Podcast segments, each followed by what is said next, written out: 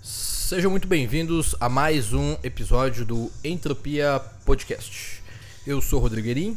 Eu sou o Júlio, nosso convidado de hoje, Rafael Brum. Eu mesmo. Cara, meu nome é Rafael, tenho 22 anos e me perdoem se vocês ficarem ofendidos com qualquer coisa que eu fale, cara, mas eu falei pro Júlio e pro Guerin que Não, eu vou falar o que eu penso. exato. É, é esse que nós queremos, na real. É, o nosso podcast a gente já falou várias vezes que não tem restrição. A gente tá aqui pra trocar ideia e a- inclusive a ideia do podcast é entropia, evolução da ordem para desordem. Isso, o progresso da ordem para desordem. Exatamente. Então aqui hoje a gente vai pegar conceitos que muitas pessoas têm como senso comum e desconstruir eles para tentar depois reorganizá-los. E a gente tava conversando aqui no bastidor a respeito de religião. E aí você tava contando pra gente que há cerca de dois anos mais ou menos você começou a frequentar a igreja católica e tal e começou a é, tentar entender como é que funciona, né, é, todo esse pensamento pra aplicar na tua vida. E eu queria que, cara, você começasse com essa é, falando um pouco do que, que você aprendeu e uma coisa que eu não lembro se a gente já conversou ou onde é que eu ouvi isso, mas assim, a gente tá falando aqui no Distopia, que é um local, é tipo um, é um smoke club, um lugar que o pessoal vem aqui, toma uma cerveja e tal, fuma um cigarro, um vape e a minha pergunta é, você já viu alguém falando, cara, mas você é católico, você é da igreja e você tem um smoke club? Não é contraditório. Já vamos começar com polêmica. Interessante essa É pergunta, verdade, cara. mano. Interessante É essa verdade. pergunta. Porque eu já entrei nesse conflito comigo mesmo, entendeu? Mas, cara, pra introduzir, você perguntou sobre a igreja católica e tal. Rapidamente eu vou falar o porquê que eu virei católico. Porque isso foi uma coisa recente, certo? A Massa. tua motivação, né, mano? É, exato. Porque, porra, se você pegar o Rafael Brum de 5 anos atrás, e você chegasse hoje e falasse, esse cara virou católico, você falar, impossível, cara. Impossível. Sério. Quando você me falou, foi um choque, mano. Foi é, um choque? Todo Foi um mundo choque, falou, cara, aham. nada a ver o Brum católico. Assim. Mas, cara, vocês vão ver que tem sentido. Primeira coisa, eu sempre gostei muito de estudar história. E eu ganhei um livro que se chama Senatus Populusque Romanus, que conta a história de Roma. E aí eu tava fissurado em Roma, queria aprender, cara. Desde a monarquia, república e dos imperadores. Ficava fissurado, cara, como que acabou um império desse tamanho? Só que eu percebi, cara, que eu não podia entender a história de Roma sem entender a história da igreja. Porque as coisas são totalmente ligadas, cara. Sim. Teve muito impacto da Igreja Católica em Roma, depois, principalmente depois que Constantino oficializou a religião católica em Roma. E aí eu comecei a estudar, eu- vi um documentário que eu recomendo muito pra quem estiver ouvindo, que se chama Como a, a religião católica construiu a civilização ocidental, de Tom Woods, cara. Tem cinco horas, cara, mas vale a pena. Se quiserem, vocês podem ler o livro também. E aí, a partir desse momento, cara, eu era uma pessoa que falava, cara, a igreja católica é uma merda, a igreja católica só atrasou a civilização. E aí ele quebrou vários mitos que eu achava da igreja católica.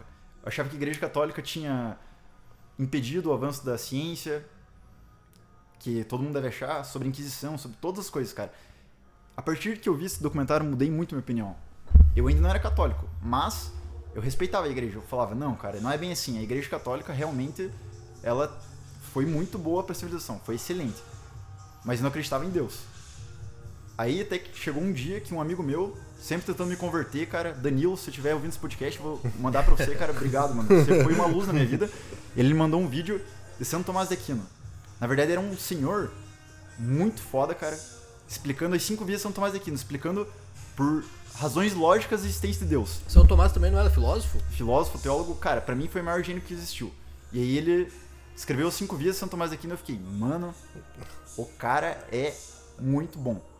A partir daquele momento eu também pensei, cara, realmente Deus existe. Não tem como negar, Deus existe, cara. Isso é uma coisa. A partir daquele momento que eu vi aquele vídeo ficou óbvio pra mim. E aí eu ainda fiquei naquela dúvida, beleza, cara, mas se Deus existe, por qual Deus que é o certo? Pode ser a religião dos hindus, pode ser os islâmicos, pode ser os judeus, pode ser os cristãos. E aí eu comecei a estudar. Aí que entra a figura de Jesus Cristo na história, cara. A figura de Jesus Cristo é muito impactante.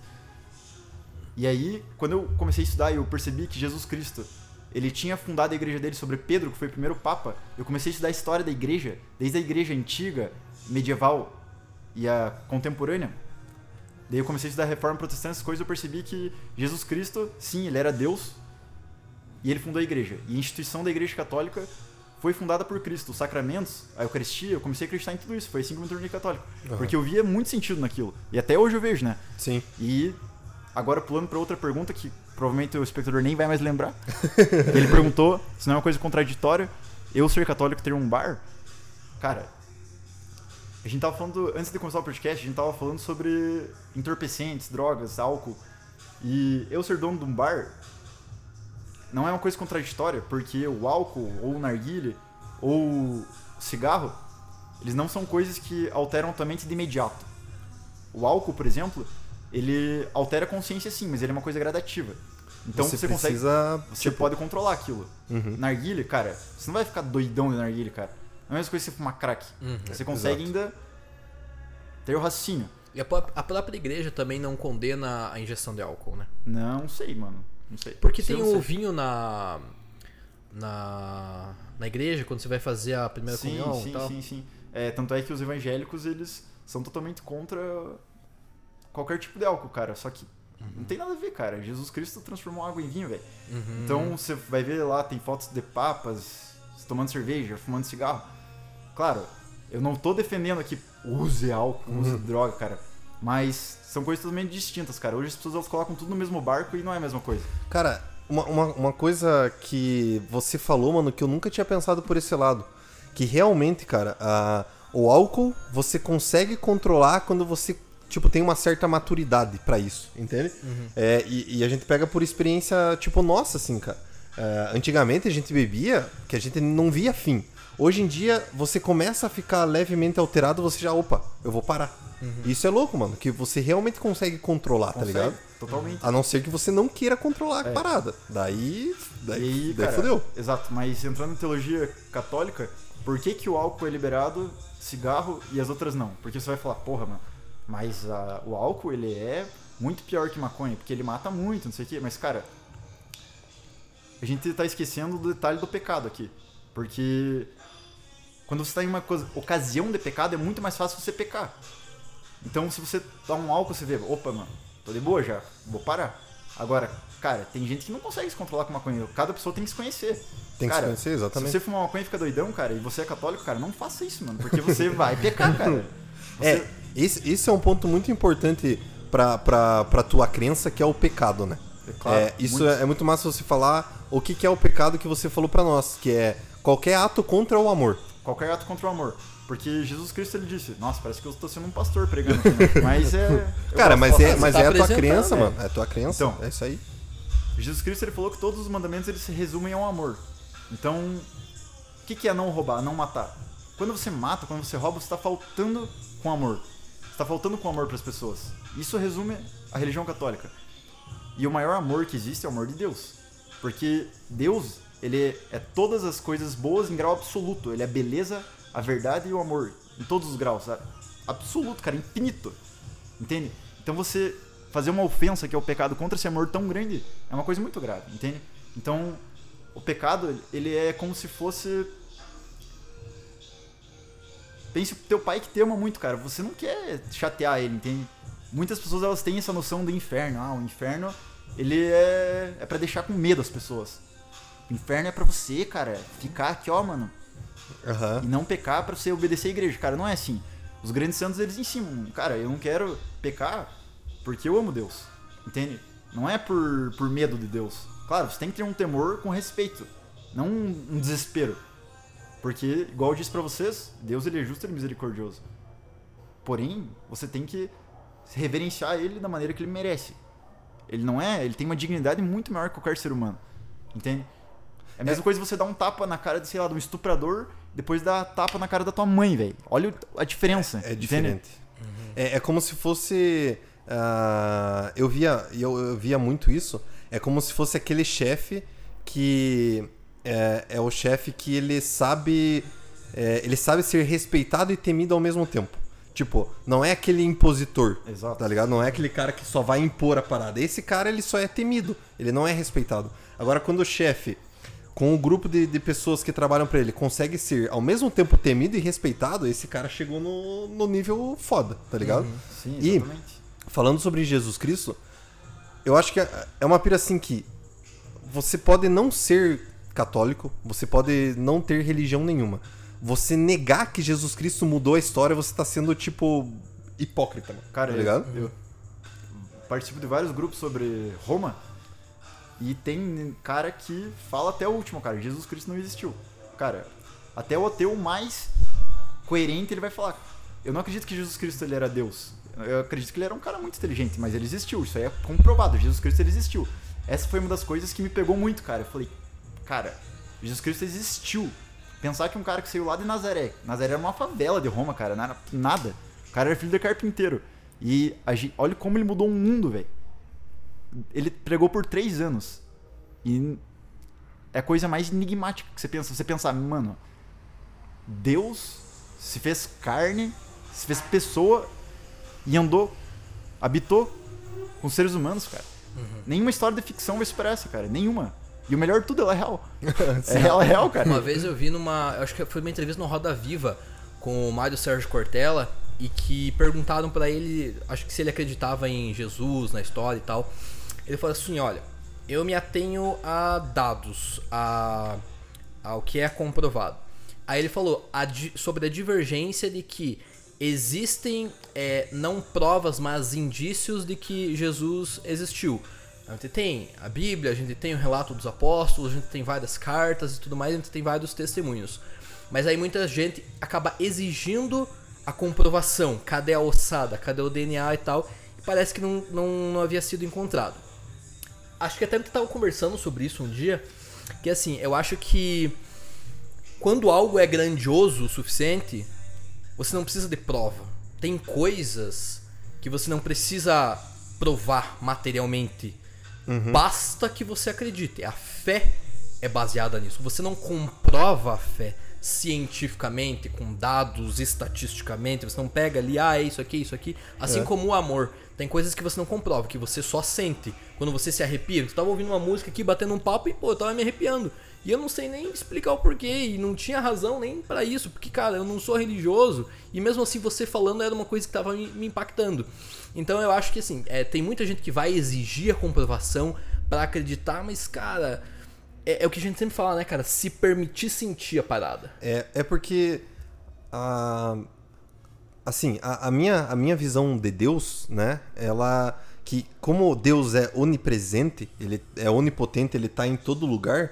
Se você não se permitir sentir, você não você realmente nunca vai entender. Sim. Porque Deus não é uma parada que você pega, vou pegar Deus, vou testar no laboratório. Beleza, Deus existe. Mano, isso Tem é burrice, velho. Não tem como, mano. Ó, falando que um pouco o Querim falou ali, cara.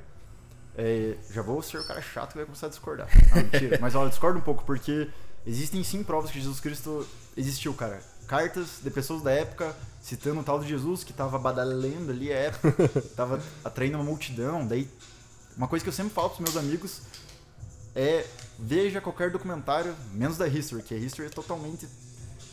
Mano, os caras são muito velho. Sério, eles, eles induzem demais e não gosto.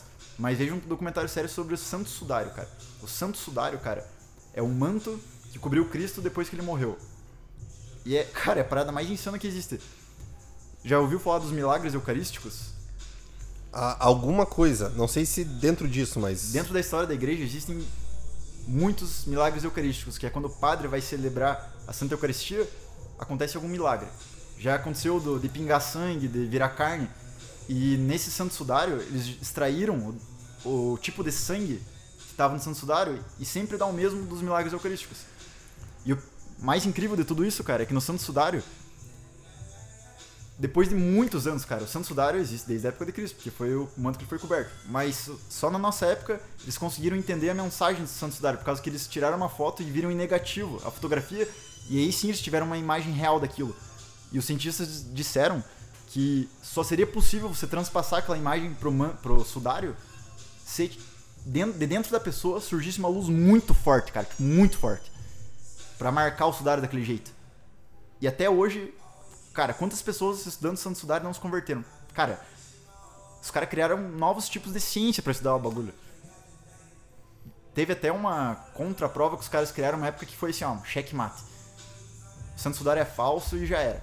Que os caras eles tiraram uma, uma, uma parte do Santo Sudário e eles fizeram aquela, aquele teste de carbono para ver a datação do Santo Sudário. Aham. E aí eles viram que datava da Idade Média. Então não podia ser de Jesus. Porque Jesus viveu, segundo o Evangelho, dois mil anos atrás. Só que depois de um tempo eles fizeram aquele teste de calor pra ver onde, sei lá, cara, aquelas paradas que os caras fazem, de ver tipo onde tá mais frio, onde tá mais quente, Aham. sei lá. E eles viram que os caras mal intencionados tiraram da ponta do Santo Sudário. Só que essa ponta, os caras eles remendaram depois de um tempo porque ela ficou rasgada. Depois eles fizeram de novo do meio, uma parte do meio, e deu dois mil anos atrás. Então, tipo, o Santo Sudário, cara, até a mídia mainstream, cara, a Globo, uns meses atrás lançou uma matéria, falou, Santo Sudário comprovado, cara, era, era a figura de Jesus Cristo. Aí que eu digo, a crença, a fé, é uma coisa diferente da crença, cara. A Exatamente. fé, ela é uma coisa, por exemplo, vocês, é evidente que vocês dois estão aqui na minha frente, o Guerinho e o Júlio. Só que, cara, você me falar uma coisa e eu acreditar, eu vou ter fé no que você falou, porque eu tenho que acreditar em você. Agora, Jesus Cristo, ele existiu. Você ter fé no que ele falou é uma coisa. Por exemplo, eu tenho fé em Jesus Cristo porque eu acredito que ele seja Deus, porque ele falou que ele era Deus. Agora tem pessoas que podem falar, cara, Jesus Cristo existiu, mas eu não tenho fé. Eu achei que eu acho que ele era um mentiroso, cara. Acho que ele era um louco, ele não era Deus. E isso- essa é a diferença de fé, mano. Isso que é fé. Sim, total. A, E a- é pressuposto de todas as religiões, né? A fé é aquilo que transcende a lógica. Exato. É, até eh, tem uma. Cara, não lembro quem que falou, mas que falou assim que a, a partir do momento que você comprova determinada coisa, aquilo deixou de ser fé. Aquilo passou a ser tipo uma crença, digamos assim. Ah, então, sei lá, você tem fé que, que tua mãe vai melhorar de um câncer. Tipo, porque aquilo não aconteceu. Quando acontece, é crença. Então, beleza. Só que daí a galera entra na pira de tentar, tipo, crer em Deus, não ter fé em Deus. Que é tipo, não, eu quero provar que Deus existe. É isso que eu tava falando, cara. Que Deus existe, cara. É. Os gregos, 2.500 anos, anos atrás, os caras já chegaram a uma conclusão lógica. Aristóteles, cara. O cara falou, mano, Deus existe. É provado. Qual é a tua visão de Deus? Cara, a minha visão de Deus, Deus ele é um ser puro espírito. Ele não pode ter matéria, porque senão ele não seria infinito. Ele é onipresente, onisciente e onipotente. Ele é três em um. Uhum.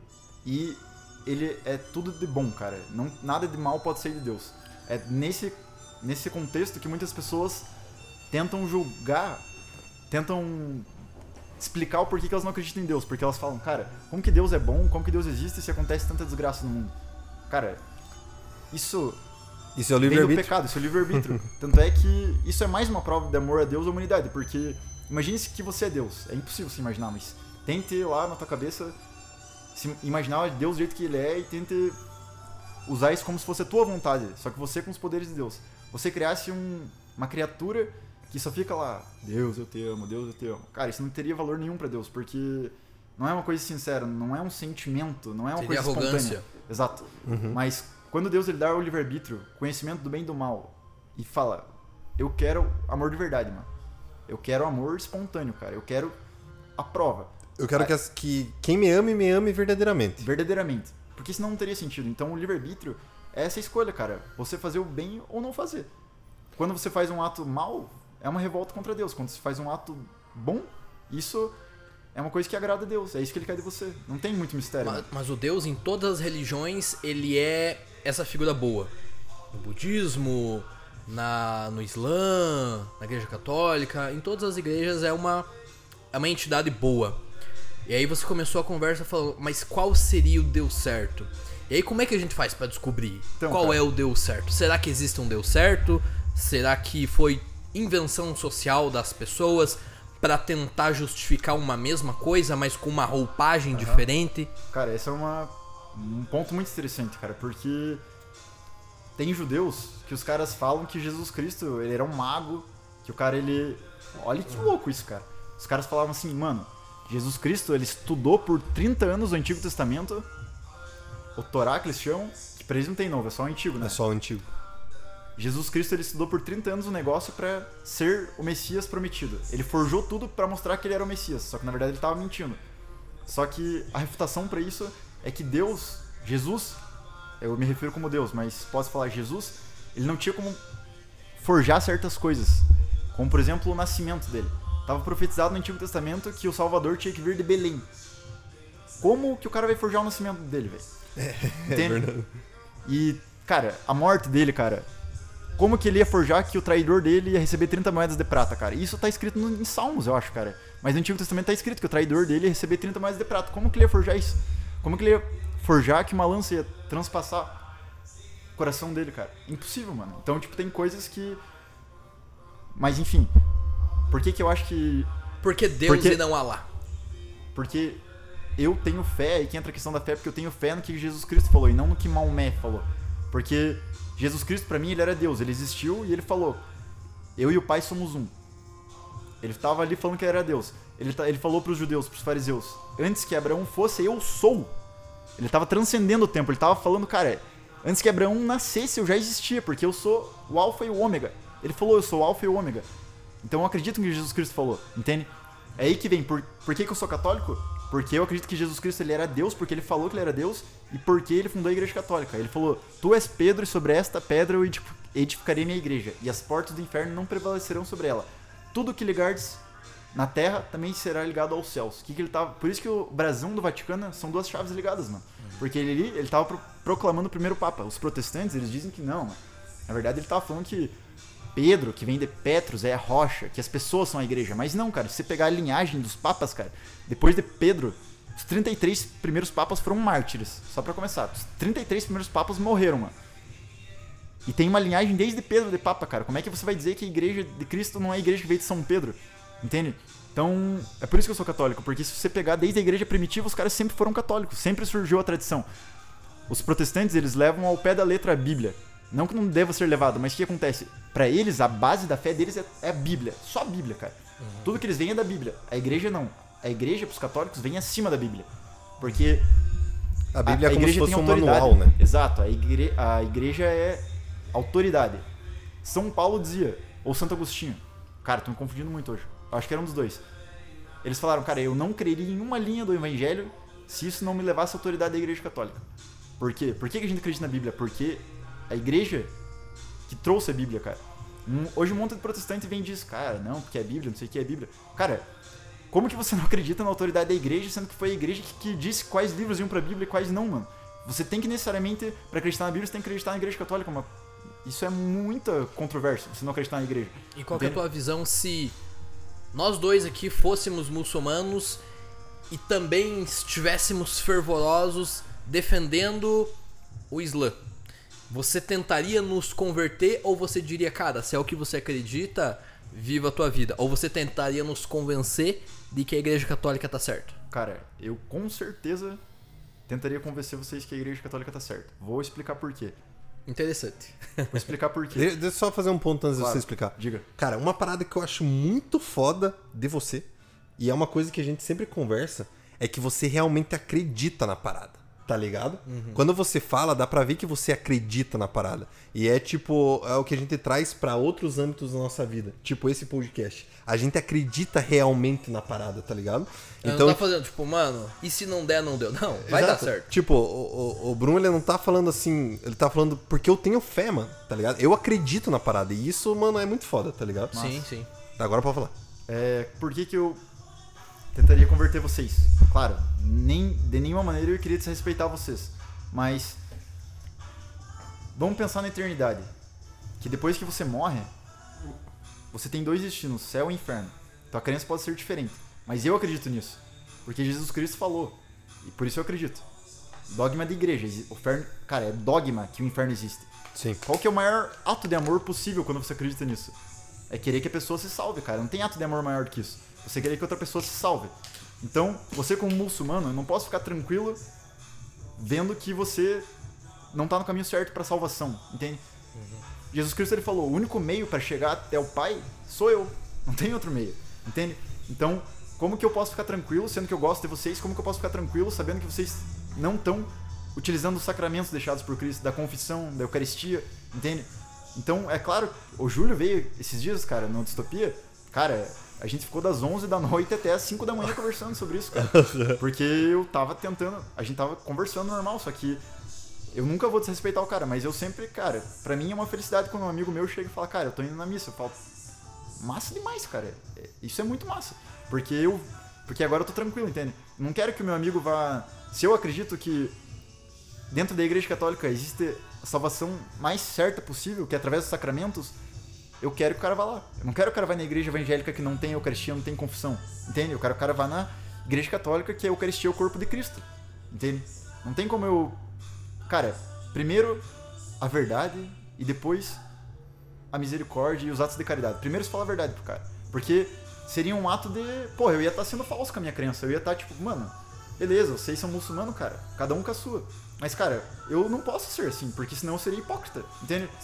Você seria hipócrita, tipo, no que você acredita. Exato, eu ia estar eu ia tá falando assim, ah, cara, vocês se. É, é tipo. Claro, é um exemplo muito mais banal, mas é tipo assim, eu falar. Não, cara, eu não bebo, eu, eu não gosto de bebida e tal. E daí eu tô aqui bebendo, tá ligado? Exato. Eu tô indo totalmente contra a minha crença.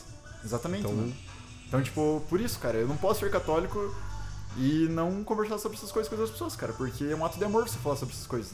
É, eu acho que enquanto tá no campo das ideias, enquanto existe o respeito, beleza, massa, Claro. trocando ideia. Exato. O que eu vejo às vezes como problema em algumas, eu não digo talvez nem em algumas religiões, mas em algumas pessoas que é, são muito fervorosos e defendem uma religião, é dizer, não, você vai entender e eu vou meter isso aqui goela abaixo. Exato. E eu vou usar os meios necessários, sejam eles justos ou injustos, pra te fazer engolir isso daqui. Não, isso aí é totalmente errado. É o que a cara. gente acaba vendo bastante agora. Pô, a gente tá agora lidando com essa questão lá do, do, Afeganistão, Do Afeganistão, e tal, né? Que o, o- a Guerra Santa. Que a, a guerra deles é tentar converter. É, é- é Na marra. Na marra. de é. forma proclamada de que eles querem converter todo mundo ao Islã. Sim. Então, cara, aí eu acho foda. Porque Sim, de do- fato você tá lá ostentando armas e dizendo realmente, cara, sem nenhum, nenhum tipo de problema, a gente vai impor isso daqui, quaisquer que sejam os meios. E aí é foda, porque você começa a pregar coisas que não são amor. Exato. Quando você tira a liberdade das mulheres, quando você fala Exato. vai fazer, vai ficar em casa. E aos homens que mandam, cara, aí eu acho que é um problema. Exato. Sim. Acho que eu vou falar três coisas aqui rapidamente. Primeira coisa, Cara, você. é só não- nem- lembrar, Nem, precisa falar rapidamente, mano. é só lembrar que quem deu dignidade pras mulheres foi a Igreja Católica. Lembrem-se disso, cara. Porque a Igreja Católica, antes, cara, um cara podia ter várias mulheres e tal. Foi a Igreja Católica que trouxe a monogamia, trouxe a mulher como um ser humano como qualquer outro. Porque antes disso, cara, a mulher era um objeto. Foi a Igreja Católica que trouxe. Tanto é que quem que a gente mais venera? Virgem Maria. Depois de Jesus Cristo, Virgem Maria, que é uma mulher, porra, viu como mãe é uma coisa tão boa que até Deus quis ter uma, cara. Mas enfim, outra coisa é que lá no Talibã, os caras eles estão entrando na casa da galera, estão vendo celular das pessoas pra ver se não tem aplicativo de Bíblia, mano. Os caras matam, velho, se tiver. Caralho, mano. Agora, a outra coisa é sobre um mártir, cara, que existiu recentemente na nossa época. Lá no México tinha um governo autoritário, isso foi no século passado. Os caras, eles im- impuseram um governo autoritário lá e eles queriam acabar com a religião total. Porque, cara, comunista é assim, mano. Os caras, eles... O próprio Marx dizia, religião é o ópio do povo, mano. Os caras nunca vão acordar pra ser o novo homem, eles nunca vão acordar pra a classe trabalhadora nunca vai se rebelar contra os trabalhadores, contra os em- empregadores porque eles são religiosos, entendeu? E lá, na, lá no México eles tentaram impor. E ele e tem um menino que é mártir, ele é santo na igreja católica porque ele negou até o fim, mano. Ele não deu o braço a torcer. Os caras colocaram uma arma na cabeça dele e falou: "Cara, fale agora que você nega Jesus Cristo". Ele falou: "Não vou negar, cara, não vou negar". E daí tem, tem um filme sobre isso e os pais deles, chorando, falando assim, cara, por favor, fale, são só palavras. O que, que custa? Depois você se redime com Deus, sei lá. Ele falou, não vou falar, cara. Eles torturaram o Piá, torturaram. E quando foram matar ele na frente da galera, apontaram a arma na cabeça dele, ele tava no chão, ele desenhou uma cruz e disse, Viva Cristo Rei. E mataram o Piá, mano. Pra você ver, velho. Cara, é isso que quando eu penso, o merda que eu sou, velho. Porque tem coisa que eu.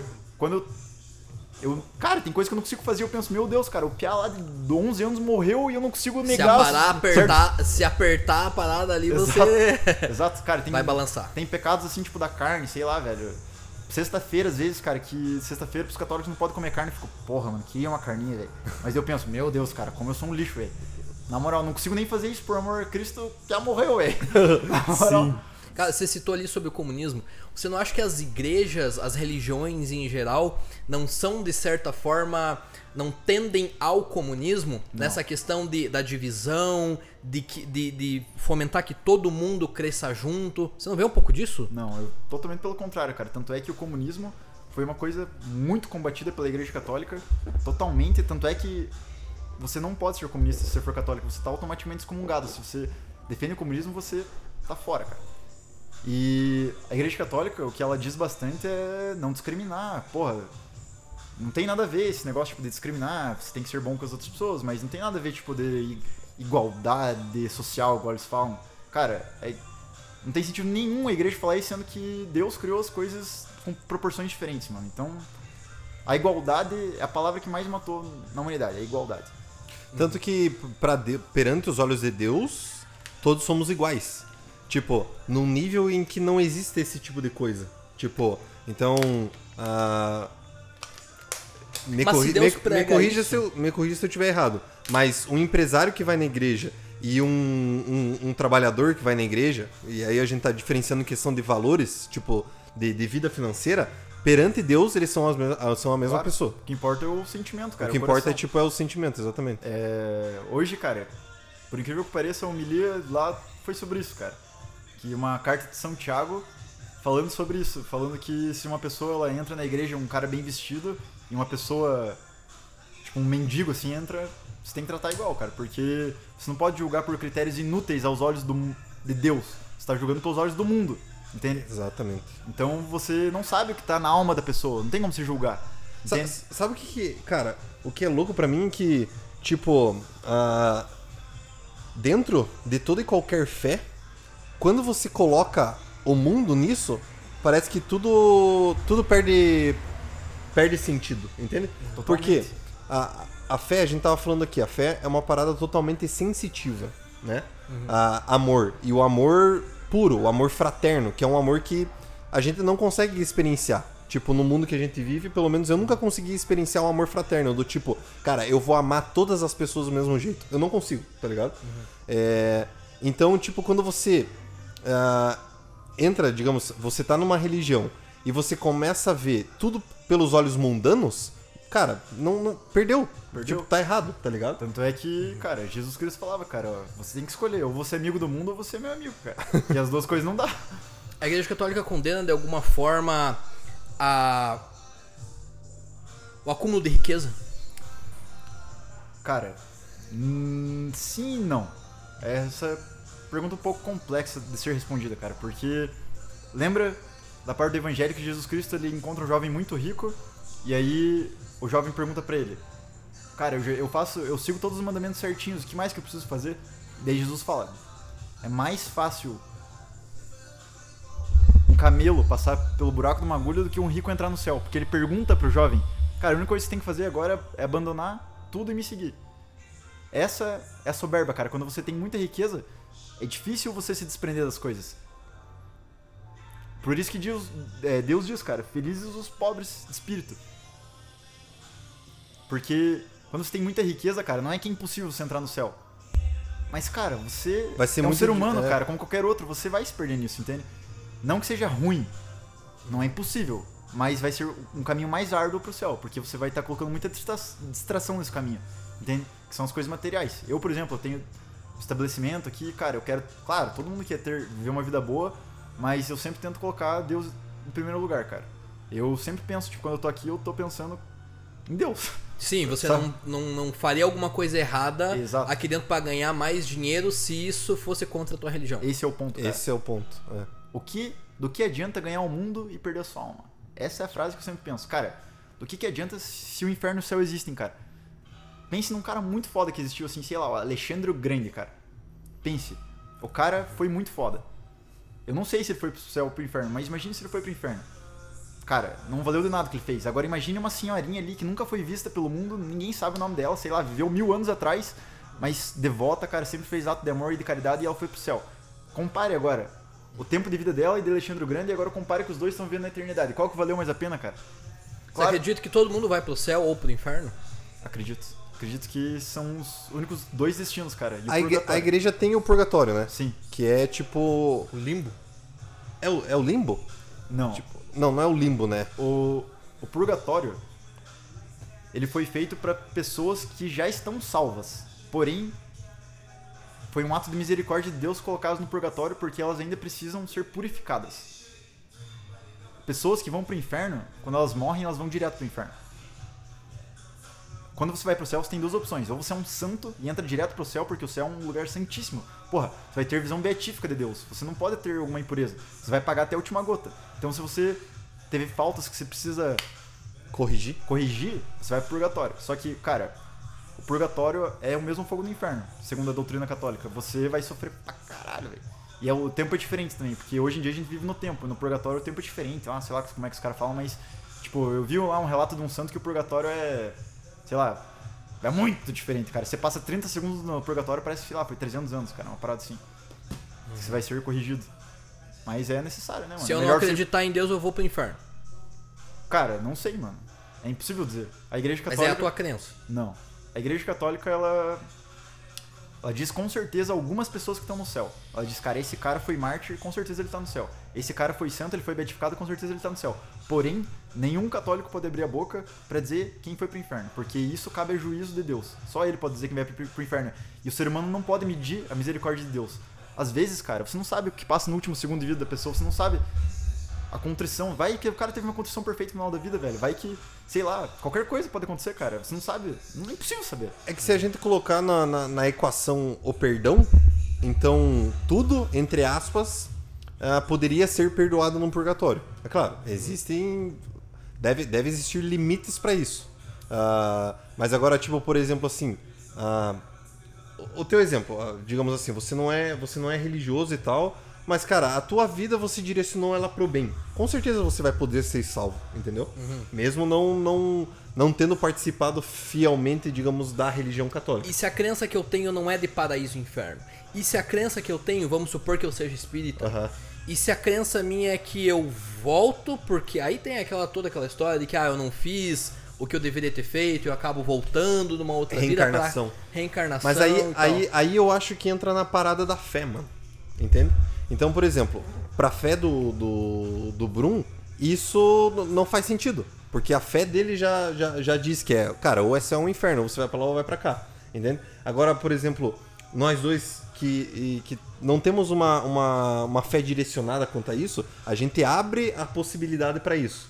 Mas agora, quando você tá falando com, a, a- com o Brum que ele tem a fé já voltada, tipo, não faz sentido isso que a gente tá pensando. Entendi. É isso que eu penso. Eu acho que, cara, mesmo você não acreditando em Deus, você tendo uma outra crença, eu acho, eu acho, não tem como saber porque Deus é Deus. Mas eu acho que Deus ele coloca tudo na balança, entende? Cara, às vezes você não acredita em Deus porque, sei lá, às vezes você viu uma parada e nunca mais foi atrás. Você não fez aquilo por causa disso. Deus ele sabe, cara. Deus ele, ele vai colocar tudo na balança e ele vai te julgar, entende? E se você morrer e Deus não estiver lá? Não, isso aí é impossível, cara. Sério. Tanto é que Aristóteles, ele falou, ele chegou na conclusão, Platão começou os estudos e Aristóteles terminou que ele chegou na conclusão que existe uma alma. Todo ser humano ele é composto por corpo e alma. Só que ele não pôde concluir os estudos dele, por quê? Porque quando perguntaram pra ele, tá, beleza, a alma ela é imortal. É necessário que se a alma existe, ela seja imortal, porque é uma coisa espiritual. Não é material. Não é material. Então, uma coisa que não é material não pode morrer. Como os anjos, os demônios. O que acontece? Perguntaram pra ele, cara, então se a alma é imortal, o que acontece depois da morte? Sabe o que Aristóteles falou? Um sincero e humilde, sei lá, velho. Não sei. não sei. Exato. Só que aí o que aconteceu? Santo Tomás de Aquino resgatou os estudos aristotélicos e continuou o trabalho dele. Porque, beleza, ele chegou ao limite lá porque Cristo não tinha vindo ainda revelar coisas que são mistérios pra gente. O ser humano ele pode, com a própria inteligência, chegar ao conhecimento de Deus e da alma. Mas ele não pode saber de coisas que só podem ser reveladas por Deus. Por exemplo, como que a gente ia saber de céu e inferno se Jesus Cristo não tivesse revelado? Deus não tivesse revelado? Cara, é impossível. Então, Santo Tomás de Aquino, ele escreveu muito, cara, sobre céu, inferno e purgatório. Tipo, muito, velho.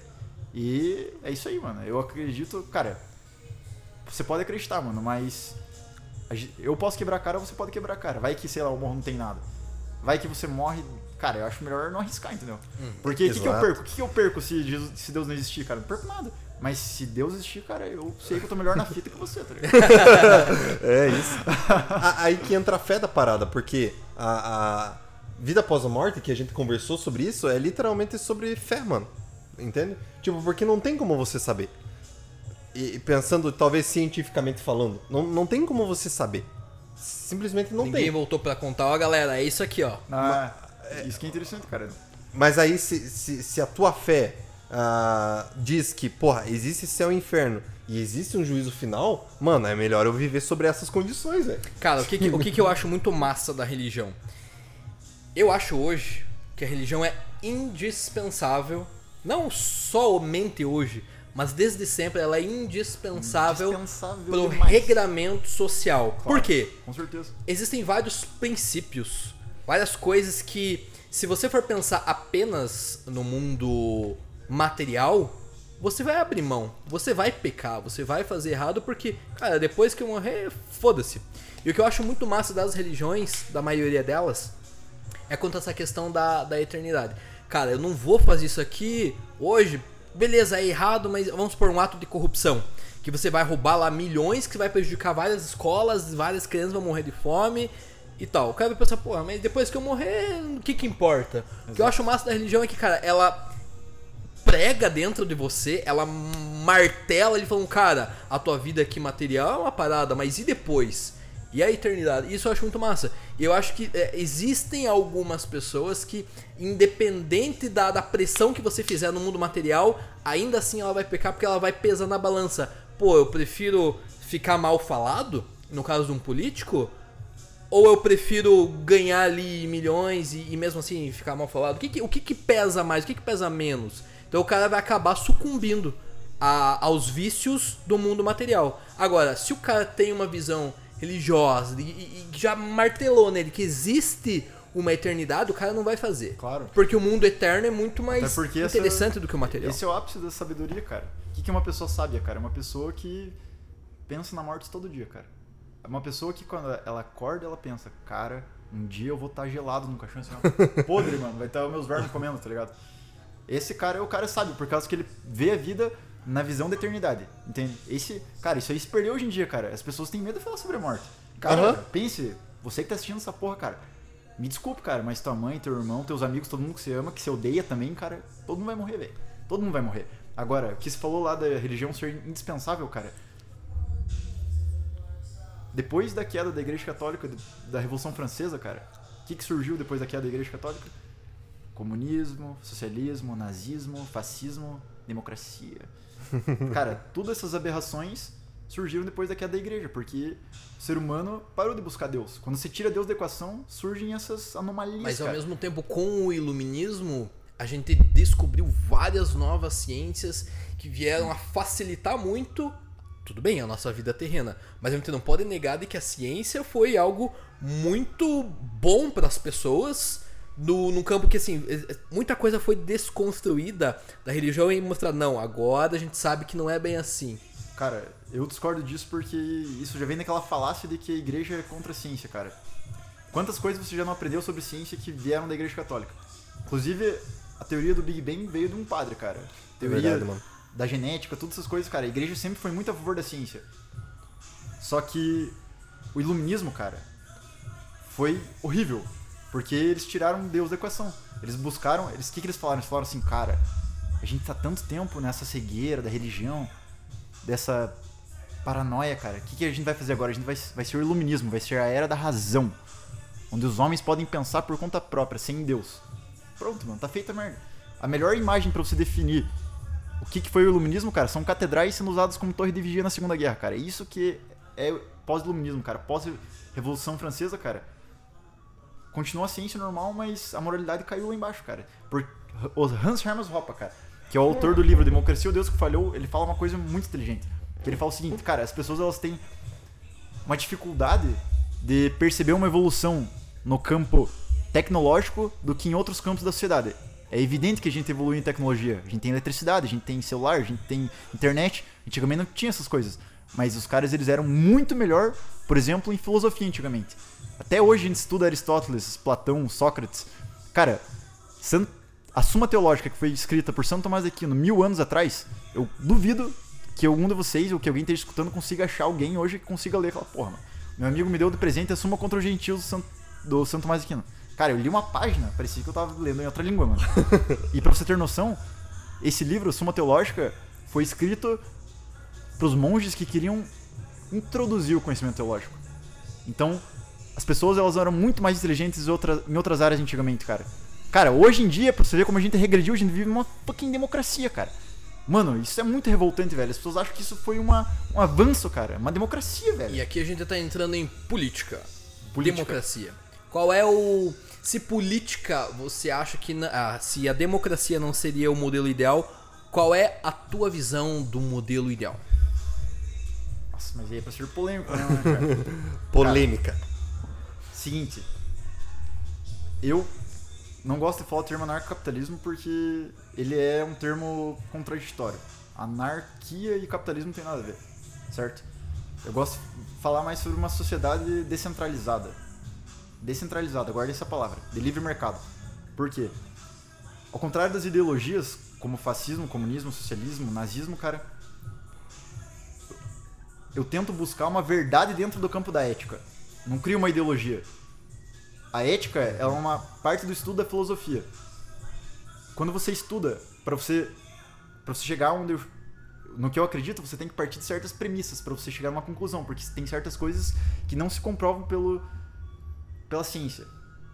Certo? Você tem que Certo. comprovar a priori, através de argumentação perfeita, mano. Não tem reputação. Então, quando você vai buscar uma verdade dentro do campo da ética, você tem que pensar a primeira coisa. Cara, os recursos do mundo são escassos. Não tem tudo para todo mundo. É necessário uma maneira de você evitar conflito. Porque se, cara, se tudo, se não tiver, se nada for propriedade de ninguém, cara, as pessoas vão cair na porrada por recurso.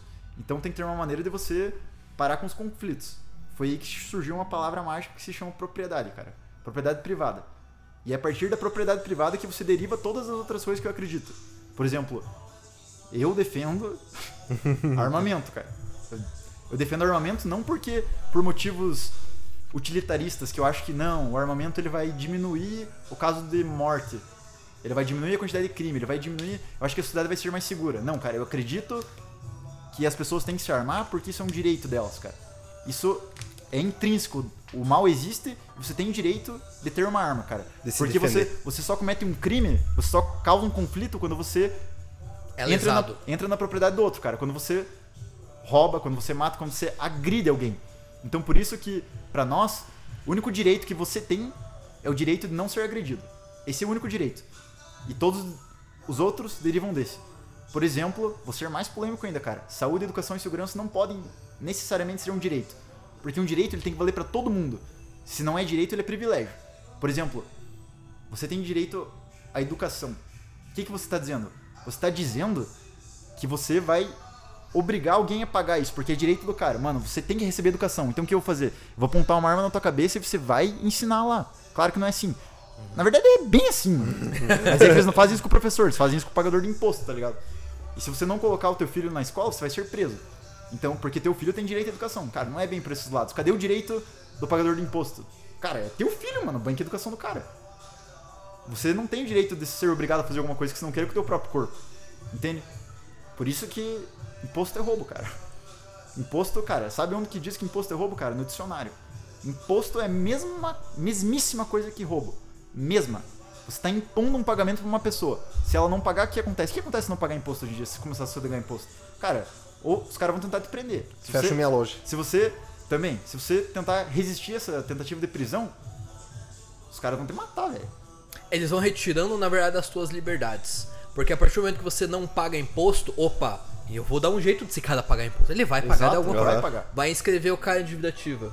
Vai inscrever, vai inscrever o cara SPC, Serasa. O cara vai ficar sem crédito. Exato. O cara sem dinheiro faz o quê?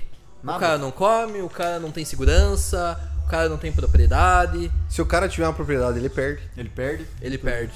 Então, aí que a gente chega, cara. O mal do mundo hoje é o monopólio da violência.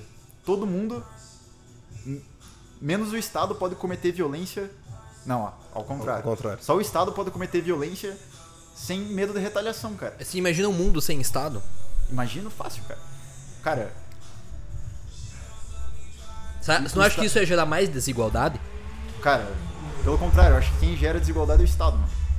Por mais ridículo que isso pareça, é o que acontece na prática, mano. O, o Estado, cara, só voltando um pouco antes que o Estado, já pararam pra pensar que o Estado ele tem monopólio da violência. Ele cria, ele julga e ele executa as leis. Cara, um policial pode fácil te bater, mano, e não acontecer nada. Beleza, vai fazer lá, não sei que lá, delito. Porra, mano, foda-se, velho. É poli- O policial trabalha pro Estado, cara. É a palavra dele contra a tua. E, cara, o policial ele pode fazer o que ele bem entender, cara. Ele é policial, velho. Ele pode fazer as paradas, você não pode. Entende? Então, o mundo, ele gira em torno do monopólio da violência do Estado, cara. Só o Estado pode fazer o que ele bem É que o. Estado tem muito poder, cara. O Estado Cara, tem muito poder, presunção de veracidade. Então quer dizer, se presume que se o Estado tá impondo, aquilo ali é verdade. É o cara que tem que provar que ele tá certo. Não é o Estado que tem que provar que ele tá é, aplicando a lei. Exato. É que eu lido com recurso de multa de trânsito. Aham. Quando o cara te aplica uma multa, você tem que comprovar. Isso eu acho absurdo. O cara tem que comprovar que ele não cometeu a infração. Não é o Estado que tem que provar que o cara cometeu, cara a, infração. cometeu a Não é infração. louco isso, velho? Aham. E o cara não pode nem recusar o bafômetro, mano. É. Porque ele, ah, recusou, beleza, então. Multinha pra você. Quando eu sou federal, ninguém é obrigado a fazer ou deixar de fazer alguma coisa senão em virtude de lei. Tá, eu não posso me negar a fazer o bafômetro, sendo que eu tenho um artigo no CTB 165A dizendo que eu posso me negar. Mas o que, que acontece se eu me negar? As mesmas penalidades do cara que fizer. Não é a mesma coisa se você falar foda-se você- se você Foda-se. faz ou não? Exato. Cara, é exatamente isso, cara. O Estado, ele. Ele. Cara, se eu pudesse ter um poder no mundo, mano, eu falaria, eu vou criar as leis. Cara, imagina. Uma lei, velho, ela é uma coisa objetiva, mano. Você tem que ter um parâmetro pra dizer o que é uma lei boa, o que é uma lei ruim. O Estado, ele cria as leis. O que o. Cara, se um político lá escrever assim, ó. Cara, agora é proibido usar camiseta azul. Cara, Ah, mas- o policial que tá te vendo na rua com- de, de camiseta azul, foda-se, cara, que é certo que é errado. Ele vai ver o que é ilegal o que é legal, mano. O cara vira um. Cara, ele. Não posso falar. Não posso xingar, mano. Mas ó, policial, mano. Ele não tá nem aí porque é certo que é errado, cara. Ele não tá nem aí, mano. Pra ele o que vale é o que é ilegal e legal, cara. Que tá Ele- escrito na lei. Cara, o que que. Escravidão, mano. Escravidão é certo ou errado? É claro que é errado, cara. É óbvio que é errado. Só que tava na lei essa merda, cara. Era lei, mano. Era legalizado escravidão. Nazismo, cara. Os caras mataram o judeu lá? Mataram. Tava na lei? Tava, porra. Então como é que você vai dizer que a lei do Estado é parâmetro pra dizer o que é certo e o que é errado, mano? Isso é loucura, mano. Você tá dando poder pra um bando de louco dizer o que é certo e o que é errado, velho. A teoria do Estado, cara, a teoria do Estado é muito ridícula, velho. E a gente engole isso. Eles falam assim, não, o homem é o lobo do homem. Então todo mundo tem que sacrificar um pouco da liberdade pra dar pro Estado pra ele manter a ordem. Só que, cara, o Estado é feito por homens, velho. Você acha que é, é, é anjos dos serafins que estão lá, mano? Não, velho, são homens também. E vai atrair os caras mais filho da puta, mano, lá pra dentro, cara. Por isso que o Estado, a democracia, é um imã de lazarento, cara. Os caras são. Não tem como ser diferente, velho. Por isso que os caras falam que quem entra pra política, ou o cara se corrompe ou o cara sai fora, mano. Exato. Não, não tem o que você, tipo, fazer lá dentro. Eu acho que Cara, o meio a é lei- corruptível. A, a lei que fizeram aí na cidade agora de que o cara não pode. O cara não Fazer pode malabarismo. fazer malabarismo no, no, no semáforo, mano. Você tá literalmente tirando a liberdade do cara. Exato, cara. o cara quer, tipo, o cara quer viver cada semana em uma cidade e pra isso ele vai ganhar um dinheirinho fazendo malabares. Exato. E- Cara, E, outra, você tá tirando o direito, tipo, meu, como motorista ali no semáforo, de dar uma grana pro cara. Mas você sabe por que que isso existe, né? Não. Você sabe por que que isso existe? Cara, por que que, por que que criaram essa tava lei? rolando muito assalto, essas paradas, não é? Cara, eu, a minha visão é limpeza social. É, digamos, vamos, vamos tirar a pobreza aqui, vamos tirar o que é feio, vamos deixar só o que é bonito, Olha o Estado criando desigualdade tá ligado?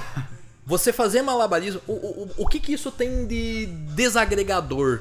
Mas aí vão falar, porra, mas eu vou ter que dar dinheiro, ó, o cara lá tá fazendo malabarismo, tá ligado? Vai, vai- fica feio pra cidade. Exato. Cara, a pura verdade é que as pessoas elas não conseguem ver uma sociedade sem Estado, porque o que elas pensam ser uma anarquia, uma coisa sem ordem, é É uma coisa o que elas vivem hoje, cara. Tá ligado? Vamos colocar no Brasil hoje, cara. Mano, você não pode ter arma. Ou você tem arma ilegal, você toma no cu, ou você faz aqueles testes psicológicos super caros, e aí os bandidos, traficantes fodão vão ter arma, polícia vai ter arma, daí os caras fazem o que eles bem entenderem, porque os caras têm fuzil hoje, não tem porra nenhuma, os caras vêm aqui no meu estabelecimento querer fechar, tomam no cu, porque não tem como, os caras têm fuzil, velho. Tá ligado? Aí, mano, o Estado cria o caos. Porque sem o caos, o Estado não tem justificativa de existir, cara.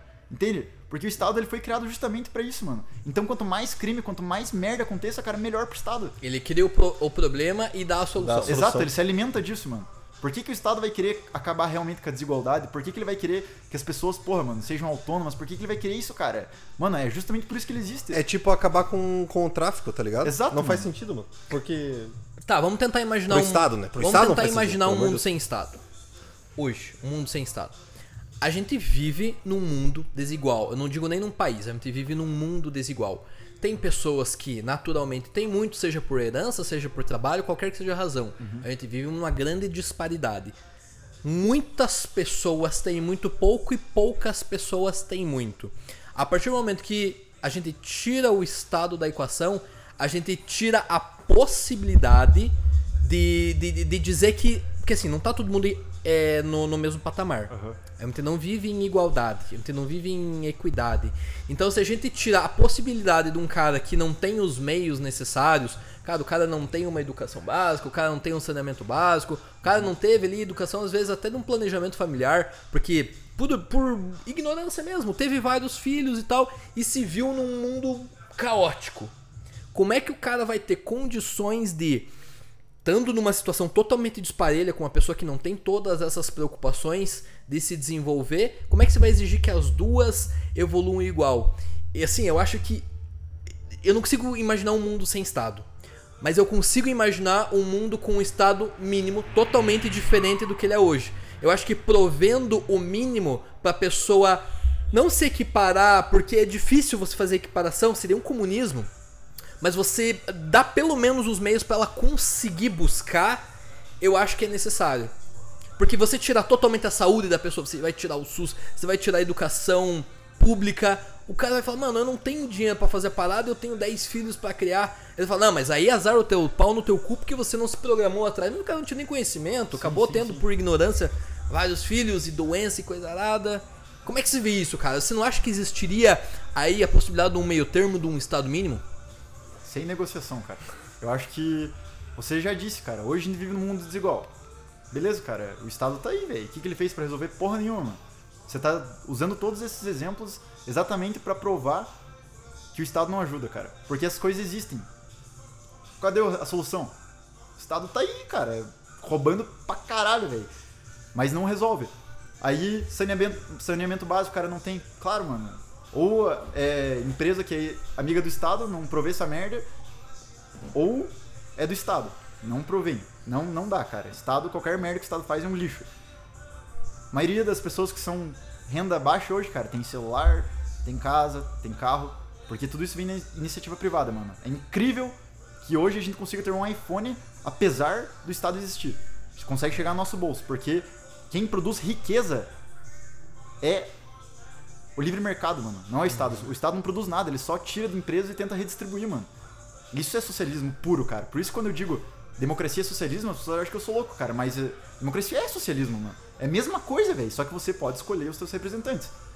Aí, questão do Estado, cara. Eu acho que o Estado existe hoje porque as pessoas não entendem de economia. Porque você diz, cara, tem que dar oportunidade igual pra todo mundo, cara. Quem mais acaba com empresa, quem mais acaba com a criação da riqueza do que o Estado? Cara, as coisas, elas não caem do céu. Alguém tem que trabalhar, alguém tem que produzir pra fazer aquilo. A partir do momento que o Estado impõe regulações, impõe imposto, dificultando a livre concorrência, monopolizando determinados setores, monopolizando a moeda, alterando a taxa de juros. Cara, o cara vai fuder a economia, mano. Vai ficar mais difícil para as pessoas subirem de vida. Vai ter menos emprego, vai ter menos, as coisas vão estar mais caras porque tem menos empresas concorrendo. Então é aí que o Estado fode o pobre, cara. Eu acho que a maior defesa do Estado hoje é justamente essa que você falou. É você falar, cara, o Estado tem que existir para dar suporte pros mais pobres. Mas no fim das contas, quem mais fode os pobres são a porra do Estado, cara. Então, o Estado, a melhor coisa que ele faz é propaganda, cara. Eu acho incrível. Os caras são muito foda, velho. Muito foda. Os caras conseguiram provar, cara. Eles conseguiram colocar na cabeça da população que quem rouba as pessoas é o patrão, é o empresário. Não é o Estado, cara. What the fuck, mano? Cara, Cara- é- isso é um bagulho que eu nunca entendi, velho. É tipo, assim, porque eu, eu trabalhei muitos, muito, muitos anos na- com, com o seu Abas, que é um cara que tem, tipo, muito monopólio aqui na cidade. E a galera, tipo, a- a- algumas das pessoas próximas de mim batendo nele no sentido, porra, mas o cara tem tudo isso e tal, e ele podia dividir, não sei o que, não sei o que. Mano, o cara emprega 400 pessoas, mano. Exato. Cara, Cara, tá ligado? vou dar um- 400 pessoas, Vou mano. dar um exemplo, cara. Eu vou falar sobre isso e depois vou falar sobre o estado mínimo. Cara, a galera ficou putaça que o Jeff Bezos, lá, CEO da Amazon, foi dar uma voltinha no espaço, né? Que o cara gastou, sei lá, tipo, 2 bilhões, uma parada assim. Todo mundo ficou, mano, 2 bilhões, cara. Sabe quanto que é isso, cara? Quantas pessoas dava pra ajudar? Cara, o Estado, nessa guerra contra os talibãs, eles ficaram 20 anos lá, eles gastaram 2 ou 3 trilhões, cara. Isso dá 300 milhões por dia, velho. Aí ninguém fala, ninguém fala, porra, mas, mas é pelo bem da nação. Cara, você tá sendo roubado, você nem sabe que uma guerra tá acontecendo lá e você tá sendo obrigado a pagar, cara. Os americanos lá, o cidadão, vem tudo do, de imposto isso, velho. E aí ninguém se revolta. Cara, olha o custo disso, mano. É tipo 50 pila por pessoa, velho. Toda pessoa, cara, já tem. Já fica mais caro pra pessoa viver. Porque de onde você acha que vem os impostos, cara? No Brasil, principalmente, cara, a maioria dos impostos vem sobre o consumo, mano. Quem mais paga imposto é o pobre. Produto- é. Mais caro fica as coisas. Você acha que. Você acha que o dono do supermercado ele vai pegar e falar assim, ó, cara, aumentou o pre... aumentou o imposto sobre o leite. Cara, vou vou pagar esse imposto e vou deixar o mesmo preço. Cara, ele precisa lucrar pra continuar funcionando. Ele precisa aumentar o preço e vai repassar pro consumidor, mano. Quem menos paga imposto são os mais ricos, cara. Quem mais paga imposto são os mais pobres. Então, tipo, no fim das contas, quem mais se fode são os pobres na mão do Estado, cara. Não tem como. Agora. Ô, você só- não. Pô, pô, pô, Não, fale, fale, fale. É, não, é que eu vou entrar numa outra pira. Pode falar. Ah, então vou falar. Questão do estado mínimo, mano. É impossível você manter um estado mínimo. É possível você chegar no estado mínimo, mas é impossível você manter ele. A gente pode comprovar isso empiricamente, cara, com todos os estados mí- mínimos que existiram na história. O melhor exemplo de todos é os Estados Unidos, cara. Os Estados Unidos, século XX, mano, os caras era liberal usaço, cara. Estado mínimo, mano. Os caras. Só que o que acontece quando você tem um estado mínimo? Você deixa a livre concorrência, você deixa o mercado começar a criar riqueza. E o, a capacidade do mercado, cara, dos empreendedores criar riqueza e produtos bons e baratos para as pessoas são incríveis, mano. O que acontece? Começa a produzir muita riqueza. Só que o Estado tá ali, ele é mínimo. Ele ainda tem monopólio da violência, entendeu? Daí o cara começa a criar uma lei aqui, começa a criar uma parada aqui, começa a criar uma parada aqui. O que acontece? O que acontece? O que aconteceu com os Estados Unidos hoje, cara? Olha o tamanho do estado que eles são, cara. Eles são muito socialistas, cara. Essa é a parada mais polêmica que eu acho que eu vou falar hoje, cara. Estados Unidos é um estado socialista, cara. Por causa que as pessoas elas têm uma dificuldade de diferenciar socialismo de capitalismo, cara. Capitalismo tem que ser capitalismo puro, mano, sem estado. A partir do momento que tem você distribui riqueza, cara, é, é o Estado impondo, pegando teu dinheiro e distribuindo pras pessoas, cara. Isso é socialismo. Os Estados Unidos faz isso. Ele tira muito imposto para pros interesses dos caras, velho. Não tô nem aí, mano. Os Estados Unidos, ele. O que acontece? Os Estados Unidos ele é muito rico do que sobrou, mano, do livre mercado. Porque lá ainda tem uma, uma quantia massa de livre mercado pra caralho. É isso que mantém eles. Aqui no Brasil é a mesma coisa, cara. A gente tem o que comer, a gente tem o que vestir, cara. Não é por causa do Estado. É apesar do Estado, cara. É apesar dele existir. É apesar da bota dele fudendo a gente. A gente, cara, olha que incrível o mercado, mano. Apesar da quantidade de imposto, de regulação fudendo, cara, vigilância sanitária, fiscal, os caras ainda conseguem vender um hambúrguer massa pra você por vintão, cara. Mano, é isso que traz riqueza, velho. É livre concorrência, mano. Não tem como o Estado ajudar a sociedade. É impossível, cara. É impossível, velho. Só porque até porque você nasceu livre, mano. O Estado não pode te dar nenhum direito, ele não pode te assegurar nenhum direito, ele só pode te tirar. Você é livre, mano. Entende? Só que o Estado pode começar a colocar sanções, mano. Isso não pode, isso não pode, isso não pode. Pronto, mano. Vocês não acham que. que. Primeiro, o Estado. Se, se o Estado, tipo, se fosse. É uma ideia totalmente utópica. Mas, mas enfim. Se eu pudesse criar um Estado, talvez eu criaria assim. Que o Estado único e exclusivamente vai criar leis sobre moral e ética. Só. Moral e ética. Tipo, ó, você não pode matar, você não pode roubar e é isso daí, tá ligado? Moral e ética. E as pessoas que estão lá dentro no- do, do Estado, digamos assim, e aí entra na questão da- do, do político, desde o vereador ao, ao cara que trampa lá, todo mundo, todo mundo que tá lá dentro vai ganhar um salário mínimo. Não é pela grana. Você tá lá porque você quer fazer o bagulho funcionar. Então, porra, vamos criar um estado de União da Vitória e Porto União. Mas quem vai trabalhar pro estado, tipo, não é, não é galera que, que tipo vai lá pra ganhar dinheiro. Porque muita gente se torna vereador pra ganhar dinheiro. Seria por vocação. Seria por vo- exatamente, por vocação. Tipo, não, você vai entrar lá porque você tem vocação pra fazer os bagulho acontecer. E as leis elas vão ser exclusivamente sobre a moral e a ética. Não vai ser nada sobre o que você pode ou não fazer com o teu dinheiro. É moral e ética. Tá, mas e como que o Estado se autorregularia, mano? Porque como que não sairia disso, entende? Não, Cara, é- uma- aí que tá. Eu, Eu- tenho eu- uma solução interessante. Eu penso nisso, é aí que tá. Entrando nessa ideia de, de pessoas por vocação. Entendi. Que a pessoa realmente quer estar lá e ver o bagulho acontecer, tá Mas ligado? aí seria a eleição dessas pessoas? Aí já não sei, mano. Aí isso já foi muito longe. No Einstein, mano, uma coisa genial que os caras fizeram é tipo um condado assim, cara, menor que União. Tem, sei lá, 40 mil habitantes. E lá não tem monopólio da violência. Por quê? Porque lá eles têm liberdade de secessão, mano. Eles têm quatro localidades dentro do Einstein que já é pequeno. E o rei lá falou assim, ó, seguinte, cara. Vocês podem, se vocês não estiverem satisfeitos com o nosso com o nosso serviço, sei lá, cara, que eles fazem lá, vocês podem se separar, cara. E eu acho que isso seria o certo, porque vai. Eu vou. Cara, sim, eu sou a favor do sul meu país, cara. Foda-se, mano. Sou a favor de São Paulo, meu país, sou a favor do Nordeste, meu país, sou a favor de qualquer coisa que, que queira se separar de Brasília, possa se separar.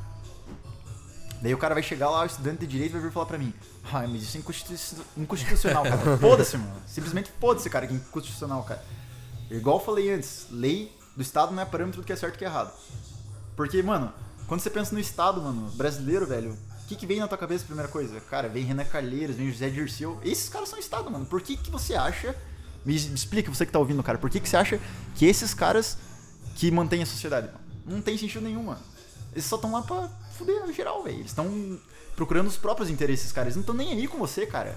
E, o- e o louco da, da, da, da, da votação é que quanto mais a gente vota, parece que mais a gente só troca seis por meia dúzia, tá ligado? Claro, mano. Isso aí é democracia. Mas aí a gente tem que pensar numa solução. Tem que pensar numa solução. Eu, cara, eu acredito muito na descentralização, tá Total, ligado? total. Só que isso é um. Tipo, quando a gente tá falando isso daqui, a gente não tá falando assim, não, do nada então, aqui não acabou o Estado. É lógico que vai dar merda. A galera vai muito se perder. Só que deveria ser tipo um plano, mano. Como se fosse um plano de carreira numa empresa. Ó, a gente vai começar aqui, vai diminuindo, vai diminuindo, vai diminuindo. Mas pra isso é necessário ter pessoas lá dentro bem intencionadas pra que isso Eu aconteça. acho que isso já tá meio rolando, porque. Cara, teve um, um, um candidato a presidente, mano, do ano passado, do Partido Novo. Como que é o nome daquele maluco? João Moedo. João Moedo. Enfim. Mas é, ele falava muito sobre a descentralização, porque ele é empresário, ele é fudido, ele tem dinheiro pra caralho. E ele falava sobre descentralização da empresa, mano. De tipo, pagar menos imposto e pá, vamos começar por aí, tá ligado? Cara, eu não caio nessas, cara. Não, Porque, aí que assim, tá. ó, É- porque é- o cara, é ele, primeiro de tudo, ele é banqueiro, mano. O cara vai defender o interesse dos bancos, isso é óbvio, cara.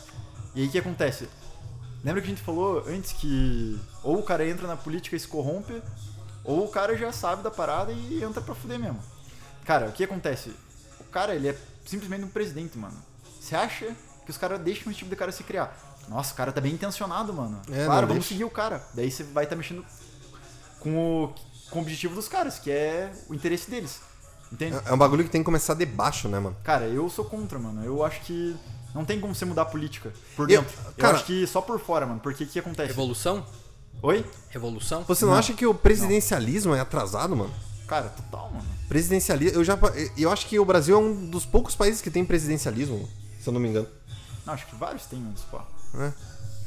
Porque, tipo, parece que tem ah, maneiras disso acontecer muito melhor, tá ligado? Do que o presidencialismo. Porque o presidencialismo, a galera pensa, não, vamos botar um, presi- um presidente lá que vai mudar tudo. Mano, e o senador? Exato. E os deputados? Deputados. E a porra do- dos vereador? Cara, é- Prefeito e governador. Prefeito, governador. Mano, não é o presidente, mano. O presidente. Coitado do presidente. Faz tá? Não faz nada, mano. Tem que, tem que ter. Nossa, é, é tipo. Pensar sobre isso, mano, é, é fazer uma mudança tão fodida desde a Constituição, mano. Tá ligado? Pra, eu acho que pra isso, muito disso acontecer, tinha que refazer a Constituição, mano. Eu acho que, cara, a política, ela é criada pra roubar as pessoas, através do imposto. Porque, cara, qual que deve ser o maior sonho de uma gangue do que poder cobrar uma taxa sobre qualquer coisa que você for fazer? Mano, sonho da máfia italiana, cara, meu Deus, os caras transcenderam a máfia italiana. Que agora você tem uma gangue em larga escala que pode roubar todo mundo de maneira legal, entende? Você não pode recusar. Beleza. Você vai entrar dentro da política pra você mudar. Mano, não tem como, cara. Eu, acho que a única maneira. Não que eu acredite que isso vai acontecer um dia, mas acho que a única maneira de você acabar com o Estado é as pessoas pararem de acreditar no Estado. Parar de cair nas mentiras do Estado. Pra daí falar, cara, não, todo mundo agora não vai pagar imposto. Por causa que, ou sei lá, todo mundo agora vai ter arma e foda-se, cara. Ninguém mais respeita a autoridade do Estado. Porque o que acontece? Quem governa são poucas pessoas. Imagine se todo mundo se virasse contra esse sistema. Só que não Ia vai virar uma desordem, né? Não, totalmente ao contrário, cara. Eu acho que o Estado, ele existe porque as pessoas acreditam nele e dão legitimidade pra ele. Porque senão ele não existiria. Por isso que ele é muito bom em propaganda, porque é isso que ele alimenta ele. Ele tem que ser bom em manipular, cara. Ele tem que ser bom em propaganda. Porque, cara, se as pessoas soubessem a real sobre o Estado, acabou. Mas entende? não acha que a que eleição vai é a forma mais justa da gente eleger os nossos representantes? Porque Não. assim, é, se a gente, a gente tem várias opiniões. Você tem a tua, eu tenho a minha, o Júlio tem a dele. Tem, a gente tem várias opiniões conflitantes. A partir do momento que a gente elege alguém pra representar a gente, a gente tá falando, cara, agora a bronca é com você. Se, se a gente falar pra todo mundo tomar decisão, vai ter conflito o tempo inteiro, porque todo mundo vai estar pensando uma coisa diferente. Cara, eu sou totalmente contra, cara, porque, primeiro, a democracia ela não pode se sobressair ao direito da propriedade da pessoa. Primeira coisa, cara, imagine que a gente tá em cinco aqui nessa sala e sei lá, cara, é- são três homens, nós e mais duas meninas. E a gente chega na conclusão de que, cara, a gente tem que estuprar as meninas. Você não tá chegando a nenhuma conclusão moral, é só a maioria que decide, entende? Claro que é errado, mano. É isso que a democracia é, cara. Você vai lá representar a gente, cara, mas, mano, os 49% que perderam, cara, vão ter que engolir isso, mano. Por isso que o melhor jeito de você resolver os conflitos é a propriedade privada, mano. Porque cada um cuida do seu. E, mano, se você entrar na minha propriedade, cara, se você não sair se vir me assaltar, cara, eu posso entrar na porrada com você, mano. Porque você tá entrando na minha propriedade. Se você quiser roubar uma coisa minha, mano, a gente vai sair na porrada, sei lá. Ou a gente vai contratar uma polícia, ou a gente vai resolver de uma outra maneira. Porque o Estado é justamente isso, cara. Os caras, eles vão. Eles vão dizer o que é certo e o que é errado. E se a daí- polícia fosse privada e a pessoa que não tem dinheiro precisa se defender, como é que ela vai se defender? Cara, primeira coisa. A polícia hoje é totalmente monopolizada pelo Estado.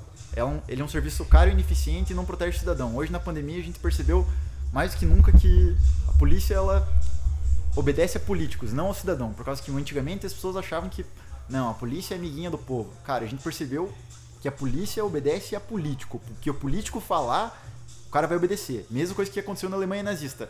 O cara era soldado, só tava obedecendo a ordem. Pediram pra matar o judeu, foram lá matar um judeu, cara. Foda-se, entendeu? Eles obedecem a político.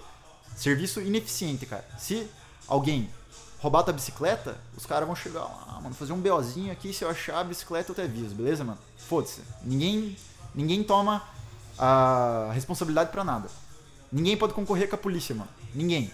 A polícia, se criarem uma polícia agora numa empresa privada, os caras chamam de milícia e fecham e falam que não pode. Serviço caro. Mesmo os caras sendo um serviço ineficiente pra caralho e só servem pra te fuder, os caras eles não vão. Eles vão ter que cobrar o salário deles obrigatoriamente, mano. Os caras vão falar assim: ah, foda-se que você não gosta de serviço, cara. Você vai pagar, seu merda. Você vai pagar meu salário. Porque eu ganho imposto, mano. Foda-se, cara. Tem gente que paga imposto, tem gente que recebe imposto, mano. Então não importa o serviço que eu for, que eu for oferecer, cara, eu vou receber no final do mês igual. Então eu vou Cara- cobrar. E aí o que acontece? Aí agora, deixa eu responder a pergunta dele. Sim, sim. Agora, se as polícias pudessem competir uma com a outra, cara, falar assim, cara, a gente vai ter um bairro aqui, aqui no bairro São Bernardo que eu moro lá. Cara, bora contratar uma segurança e bora fazer uma vaquinha. Os caras ficam rondando aí e tal. O que, que seria uma empresa boa de polícia pra você, cara? Eu acho que seria interessante uma empresa tivesse um contrato preventivo. Por exemplo, cara, eu contratei a segurança de vocês. Mano, se os caras entrarem na minha casa e roubar minha televisão, vocês vão ter que ressarcir essa TV. Porque eu contratei o serviço de vocês e vocês não cumpriram com, com o que tava no contrato. Daí o que, que vai acontecer? Um incentivo pro policial cuidar da tua casa, mano. O que acontece com a polícia hoje em dia, cara? Você acha? Mano, Ah, Os caras- interessante essa. os caras preferem fechar estabelecimento do que, sei lá, mano, ir pros lugar foda lá, cara. Por quê? Eu entendo os caras. Porque se eu fosse policial, eu faria a mesma coisa. Por que, que eu vou querer combater o crime, mano? Se eu posso fechar um estabelecimento? cara, é muito mais fácil, mano. Não vou correr risco de vida e no final do mês. Meu salário vai estar lá e foda-se. Depois eu vou receber aposentadoria. E a aposentadoria vai passar pras minhas filhas. Então, cara, foda-se, mano. Isso é que é a polícia hoje em dia, mano. Essa concorrência da polícia eu achei bem legal, cara. Uma ideia interessante. Mas e se a gente for pensar nas pessoas que não têm a menor condição de contratar nenhum tipo de serviço de segurança? Fica por conta? Cara, depende, mano. Porque eu acho que o serviço da polícia seria um serviço como qualquer outro. Uma sociedade livre pra poder concorrer. Então eu acho que o- que tende a acontecer quando as empresas concorrem entre si, o que uma empresa quer? O que que eu quero aqui na distopia? Cara, eu quero que meus clientes sejam bem atendidos pelo menor preço e é isso que acontece. Entendi. Uma, uma estatal não tem esse. não tem essa. não precisa disso. Agora a gente que precisa dos nossos clientes, a gente não obriga eles a vir fumar narguilha e fala assim, cara, você vai lá fumar narguilha hoje, tá ligado? Não, eu quero que seja um ambiente agradável, eu quero que seja um preço justo, tá ligado? Então as empresas competindo entre si, cara, Vai ter empresa vai- barata e vai ter vai ter empresa empresa cara. barata, vai ter empresa para o Leblon, tá ligado? Vai ter empresa pra qualquer lugar, cara. Pare- Parece uma utopia isso, mas é, cara, a mesma coisa que você pensar, sei lá, cara. Na época que tinha escravo, você chegar pro cara e falar assim, ah, cara, não vai mais ter escravo. O cara vai falar assim, meu Deus, mano, quem vai fazer minha comida? Vai, vai surgir o caos. Não, mano, as coisas se alinham, velho. As coisas se alinham, mas é. Eu acho que pra tudo isso precisa de tempo, né, mano? É uma, é uma questão. Você falou que é uma questão tipo. Ah, é todo mundo perceber que a gente não precisa do Estado. É uma, é uma questão de evolução. E precisa de tempo pra isso acontecer. Porque o modelo que a gente conhece desde sempre, É isso? desde sempre, é sempre com o Estado. A gente nunca viveu um mundo sem Estado. E cara, olha, ah, é, eu sou empresário, o Bruno é empresário, você de certa forma também é empresário. E, e é quase que um medo intrínseco do Estado que a gente tem, tá ligado? Claro. Tipo, Tipo, você vê como inimigo, cara. A gente vê, exatamente, porque tipo, caralho, se eu não pagar isso daqui, fudeu, mano, eu vou perder todo o meu lucro, eu vou perder todo o meu negócio, tá ligado? Eu- eu vou dar uma ideia muito utópica agora. Mas e se, digamos assim, nada, nada do, do- Não foi tirado o imposto, não foi tirado nada. É, mas digamos que o imposto sobre o produto não existe. Imposto sobre o produto não existe. Mas existe lá o imposto da polícia, existe imposto do SUS, existe imposto de, de- de- da, da educação. E se a gente pudesse escolher qual imposto pagar? Cara, aí seria a mesma coisa que ter uma empresa privada, porque você escolhe. Exatamente. Mas Só tipo que- assim, ó. Ah, Mas daí por que, É- que alguém pagaria? porra, mas digamos Exato, assim, ó. ninguém ia pagar, mano. Mas será? Digamos assim, ó, se você pudesse pagar ah, um imposto ali que não seria o preço, por exemplo, de uma. de uma. de uma Unimed da vida. Mas é um imposto que você tem direito a SUS quando você quiser. Vai ter fila, vai demorar. Não vai ser um algo privado. Mas você tem o direito ao SUS se você pagar esse impostozinho aqui. Entendi. Agora, tipo, por exemplo, assim, ó, não, eu prefiro ter uma segurança privada. Então eu não vou pagar o imposto da polícia. Então existiria um Estado. Mas, cara, então não tem sentido, porque seria a mesma coisa que uma concorrência livre. É a mesma coisa que eu falo pra um amigo meu lá, cara. Ele, ele fica falando, cara, tem que privatizar os Correios, tem que privatizar os Correios. Eu falo, cara, que, que adianta você vender os Correios agora pra uma empresa super grande, tipo a Amazon? Cara, vai continuar um monopólio de Não entrega. vai mudar nada. Só É, que não vai estar no Estado, vai estar na mão da Amazon. Vai ser as mesmas. Vai ser a mesma merda, cara. E o que, que tem que acontecer? Libera o mercado. Qualquer um pode concorrer de boa. Com o Correio, com o SUS, qualquer coisa, cara. Sem regulação, sem nada. É Cara, tipo, é isso tipo, solução mais sensata. é tipo combustível aqui no Brasil, né, mano? Exato, cara. não, por que, não tem, por é, que que não só, pode concorrer? é só Petrobras, não. por que, que não pode concorrer? Por, Por- que, que eu que- não posso abrir uma polícia? Por que, mano? Por, Por que só o Estado pode fazer isso, velho? Tá ligado? Por que que... Cara, o, o meu amigo lá que mora em tal bairro, eu tenho uma grana pra investir e lá eles estão demandando uma segurança porque lá tá foda, cara. Por que que eu... Cara, eu quero lucrar, mano, tá ligado? O cara vai me pagar uma grana massa e tal. Eu quero criar uma, polícia privada, prestar Mas um ele tem serviço segurança massa. privada, né? Oi? Tem empresas Tem, de mas- segurança privada. Tem, mas daquele jeito, né, cara? O cara tem várias restrições. Enfim, o cara não pode fazer as mesmas coisas que a polícia faz, velho. Nem de perto, na verdade. É, não pode. Cara, tem uma série bem legal na Netflix chamada Wild Wild Country. Vocês já assistiram? Ah, tô ligado, do, do Osho. do Osho. Cara, ali eu achei um, um- um modelo de sociedade bem interessante. O que que é? Esse Osho, ele era uma espécie de um... Tipo um sábio lá da, da Índia, um cara que pregava uma religião lá do... É tipo um guru. É tipo um guru. E aí tinha muita gente que começou a seguir ele, porque ele tinha uma visão de amor e tal. E aí ele falou, cara, começou a crescer muito, muito, muito a, essa religião dele. E ele falou, cara, na Índia tá pequeno. A gente tem que ir pro maior país do mundo, a gente tem que ir pros Estados Unidos. E eles migraram pros Estados Unidos e criaram lá uma espécie de uma colônia com as pessoas que é, aderiam a essa, essa filosofia de vida dele. E aí eles. é, o Osho lá comprou um terreno gigante, porque muita gente milionária da grana investia e dava, cara, a gente confia na tua ideia e a gente quer que você gerencie agora e você crie uma, uma nova tipo de sociedade. Massa pra caralho. Aí eles fecharam lá, compraram um terreno gigante, fecharam, fizeram um monte de muro. E aqui dentro a gente tem as nossas regras. Muito massa. Aqui Muito dentro massa. a gente. E olha, cara, você vai achar mais massa ainda. O que que rolava lá dentro? Tinha toda essa convenção social de que não poderia acontecer nada que fosse contra o amor. Que fosse, cara, furtar, estuprar, roubar. E era pregada muita liberdade lá dentro. Então as pessoas podiam é, fazer tudo que não prejudicasse os outros. Eu não me lembro agora se o uso de, de entorpecente era, era é, liberado, mas, por exemplo, é, tinha liberdade da pessoa ter vários relacionamentos com várias pessoas e tal. E eles se davam muito bem assim. Ah, eu não tô de acordo com isso. Então, cara, você pode sair. Cara, tenho certeza que o governo americano acabou com essa farra. Ó, Certeza. olha, olha a treta. O que aconteceu? Eles estavam lá tal e estavam se desenvolvendo muito. Era uma espécie de uma colônia comunista. Por quê? Tudo que eles produziam era o que eles consumiam. Então eles plantavam o que eles comiam, eles tinham o próprio sistema de irrigação, é, transporte, tudo entre eles ali. O que eles produziam voltava pra, pra, eles dentro. E tava dando certo pra caralho. Índice de violência baixíssimo, todo mundo vivia feliz. Tem um monte de vídeo dos caras lá, como que era a sociedade lá dentro. Era uma parada muito massa. Só que o que, que começou a acontecer?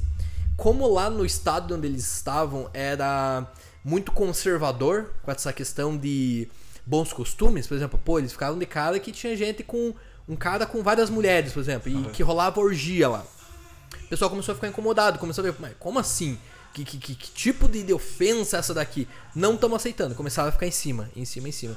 E deram um jeito lá, uma forma política, de desconstituir tudo aquilo ali. Falaram, ah, isso aqui é imoral, isso aqui vai contra a lei dos Estados Unidos tal. Assim, não estavam praticando nenhum absurdo, mas deram um jeito de acabar. E, cara, foi muito triste, na verdade, porque tava dando certo. Mas, cara, Eles não estavam prejudicando ninguém, estavam sendo felizes, Massa, massa. não estavam incomodando a vida de ninguém, tá ligado? Cara, quando eu assisti essa série, sabe o que eu pensei, mano? Eu pensei, cara, e se? Porque assim, ó. Ah, eu vou sair do União e eu vou pra Floripa. Foda-se, a sociedade é a mesma, você só mudou de lugar. Ah, eu vou pra Bahia, a sociedade é a mesma, só mudou de lugar. E se, digamos assim, cada lugar tivesse o tipo de sociedade que eles quisessem, mano? cara, é isso que eu defendo, mano. é isso que você falou do sul, meu Cara, país. eu tal. acho que tem que ter uma liberdade da pessoa não Escolher, participar daquilo. exato, O que acontece? Cara, eu sou anar anarcapitalista, já falei, não gosto desse termo, mas o interessante do anarcapitalismo é isso, cara. Cara, vocês querem viver numa democracia? Beleza, mano. Vivam. Só que não Aqui- me coloquem aqui- nisso. é, lá, lá, Tipo, entendeu? aqui é uma cidade que tá, tá a democracia. Aqui é uma cidade que eles pregam o socialismo. Aqui é livre mercado. pá. Aonde que você quer viver? Puta, mano, eu quero viver Exato. ali. Eu acho que, cara, Tá ligado? o mais fácil de você entender o jeito que eu penso são os modelos de cidades privadas, cara. Imagine uma cidade privada que diz, cara, aqui é assim, aqui o imposto é assim, aqui tal coisa é assim, tal coisa é do Estado, tal coisa não é, você pode fazer isso, fazer aquilo. Quer entrar? Não quer. Vaza então, se não quer, tá ligado? E várias, várias. Cara, na Idade Média era assim, mano. Não existia monopólio da violência, mano. Eram vários reinados, um do lado do outro, cara, tá ligado? Que tinham suas próprias ideias e funcionava, cara. Aqui, hoje em dia, o que acontece? Cara, eu não gosto de democracia. Foda-se, mano. Você, cara, que defende a democracia e não gosta do Bolsonaro, cara, se fudeu, velho. Você se fudeu, cara. Por quê? Porque agora você tem que engolir seco, cara. Porque você defende a democracia e você não gosta do Bolsonaro, cara. A maioria escolheu o Bolsonaro, cara. Se fudeu, mano. Tanto é que eu, eu falei, cara, uma vez eu briguei com uma amiga minha, depois pedi perdão porque eu me exaltei. Mas eu falei pra ela, cara, ela tava lá reclamando de eleição, ela falou assim, meu Deus, mano, o Bolsonaro foi eleito. Que merda, cara. Daí eu falei, cara, os únicos que podem reclamar disso são os que são contra a democracia. Quem apoia a democracia, cara, receba o Bolsonaro, cara. Foi a maioria que escolheu. Se defende a democracia, não defende. Se, se você defende, cara, agora é teu presidente, mano. Tem. O que a maioria escolhe, velho. Isso é democracia, cara. Isso é loucura, velho. É o que a maioria escolhe, é verdade, mano. E aí entra a questão, mano, entra a mídia, tá ligado? Porque aí, é claro, níveis de escolaridade diferente. é, e, e assim, ó, mano. Sem ser hipócrita, mano. Quando você vai votar em alguém, você vai votar em quem vai te fuder menos, mano. Exato. Tá ligado, mano? Ninguém vota. Ah, eu vou, eu vou votar porque o mundo vai ser melhor. Cara, você tá sendo muito hipócrita, mano. Você vai votar porque o cara vai te fuder menos, mano. Tá sendo ingênuo, na real. Você tá sendo ingênuo, exatamente. Se você acreditar no que o cara. Tipo, tudo que o cara fala, que o cara vai transfor- transformar o Brasil e os caralho a quatro, mano, você tá sendo muito ingênuo, mano. A história diz que é o contrário disso, tá Cara, ligado? eu acho assim que o problema, o grande problema, é quando a gente confere apenas aos políticos todo o poder. Não, só é você. Ó, rep- você é meu representante, então você vai fazer tudo. Exato. Sim, tem que fazer, sim. Eu acho que a- o modelo de representa- representatividade ainda é um modelo que eu não consegui pensar num modelo melhor. No entanto, a sociedade tem o papel dela também. Papel do vereador: fiscalizar o município, ver se tá tudo sendo empregado, as verbas estão sendo empregadas nos valores certos, tal, nos lugares certos. E, e o cidadão? Não, o cidadão ah, daqui quatro anos eu vou lá e voto no cara e ele vai. Tá, e você, cara, tá fazendo imposto. o quê? E você, é, e você tá pagando imposto. Tá, mas e você tá fazendo o quê, irmão? É, quer dizer, você tá tirando peso e jogando na costa dos caras. Mas e você tá fazendo o quê? Eu acho que todo mundo tinha que fazer a sua parte, velho. Todo mundo cobrar junto. O vereador, ele tá sendo pago pra isso? Tá sendo, mas cara, São poucos vereadores para o município inteiro. São poucos deputados estaduais para o estado inteiro. São poucos deputados federais para o Brasil inteiro. É um presidente para um país inteiro. Então acho que todo mundo tem que fiscalizar. Eu acho que a partir do momento em que tiver consciência, e é, tem a ver com aquilo que você falou também, a consciência das pessoas estarem presentes para que, cara, não é o Estado que vai resolver a parada, aí eu acho que as coisas começam a mudar. E agora com essa parada de digital, de mídia, vídeo, Instagram, YouTube, que as pessoas estão mostrando, eu acho que o cara ele já fica mais, mais cu apertado. O político vai ficar com o cu apertado. Porque ele sabe que os caras estão correndo atrás. A partir do momento que ele sabe que ele está sendo vigilado, opa, ele já abre o olho. Só que assim, isso tem que, tem que ser mantido. Tem que ser forte, né, mano? Tem que ser mantido. E o cara que vai entrar pra política agora, não tô falando do rato, do cara que tá lá já fazendo tempo. O cara que tá pensando em entrar, ele já tá ligado que, mano, um dinheirinho a mais aqui não vai, eu posso me fuder bonito. E ele pode se fuder bonito. Tá ligado? Então acho que isso ao longo do tempo, tem a ver que você falou também, não muda do nada. Não, não, As pessoas estão começando a tomar consciência. Opa, cara, pra entrar na política não é bem assim. Eu tenho essa visão, cara. Cara, no livro Anatomia de Estado, do Murray Rothbard, recomendo dado demais esse livro, muito bom. Primeiro capítulo do livro, ele já já mostra como é que o Estado funciona, cara. Que as pessoas elas acham que nós e o Estado, nós somos uma sociedade só, cara. A gente é a mesma coisa. Os caras que estão lá estão para representar, para ajudar a gente. Ele já quebra, cara, essa falácia falando que, mano, o Estado é uma instituição separada de você. Você não manda porra nenhuma no Estado. Você acha que você vai votar num cara e ele vai satisfazer os seus desejos? Cara, você é louco. Sim. O que acontece? Mesmo que você, com a maior boa intenção do mundo, cara, você vai lá, vê o que o vereador tá fazendo. Primeiro, você não contratou ele, você foi obrigado, você tem um vereador, beleza? Você tem um vereador. Ele, se os caras votarem lá na Câmara, aumenta do salário, cara, ninguém vai ter. Ninguém vai ter consultar. Os caras podem subir o salário, mano. Agora, igual você falou, mas se todo mundo ficar em cima, os caras já vai ficar, opa, cara, na prática a gente tá vendo que tá acontecendo isso, cara. Renan Calheiros tá lá, velho. O cara tá lá, mano. Você acha que o cara tá, tá fazendo coisa boa, mano? O cara tá nos esquemas dele ainda, cara. Com certeza. O cara é, é bom, mano, no que ele faz. Ele é político, cara. E político é exatamente isso, cara. O político faz o que for necessário pra se manter no poder. Essa é a definição do político. Não existe moralidade na política, porque a própria política é uma coisa imoral. Como que você vai tentar extrair algo bom de uma coisa que por natureza é ruim? O príncipe Maquiavel, cara, ele queria mostrar como que um governante se mantém no poder, cara. E ele fez isso com maestria. Ele falou, cara, você é rei, você é príncipe, eu vou te mostrar. Se você precisar matar, você mata. Se você precisar roubar, você rouba. Se você precisar fazer qualquer coisa, você faz pra se manter no poder. Isso é política, cara. Isso é trans... Cara, isso nunca vai mudar. Porque a política é assim, o único jeito de você mudar a sociedade de verdade é acabando com a política, cara. Não tem como mudar ela por dentro. Cara, é Lá dentro, né? Exato. Na verdade, eu acho que lá dentro seria o, o- o- seria o, o caminho menos tortuoso, num sentido de, de, de- num sentido de desordem, digamos assim. Mas é uma coisa que não vai acontecer, tá ligado? Porque Não, nunca vai quem, acontecer. Quem tá lá, mano, o cara quer ficar lá, mano. O cara quer se manter no poder. E sabe outra coisa que nunca vai acontecer? O Estado nunca vai acabar, mano. Eu defendo o que eu defendo porque eu defendo o que é certo e o que é errado. Cara, eu sei que o Estado nunca vai cair, mas eu sou contra o Estado, cara. Eu sei que estupro é errado, mano. Daí o cara vai chegar e falar assim, ó, mas estupro sempre aconteceu, sempre existiu. Cara, eu sou contra, mano, porque eu sei que é errado.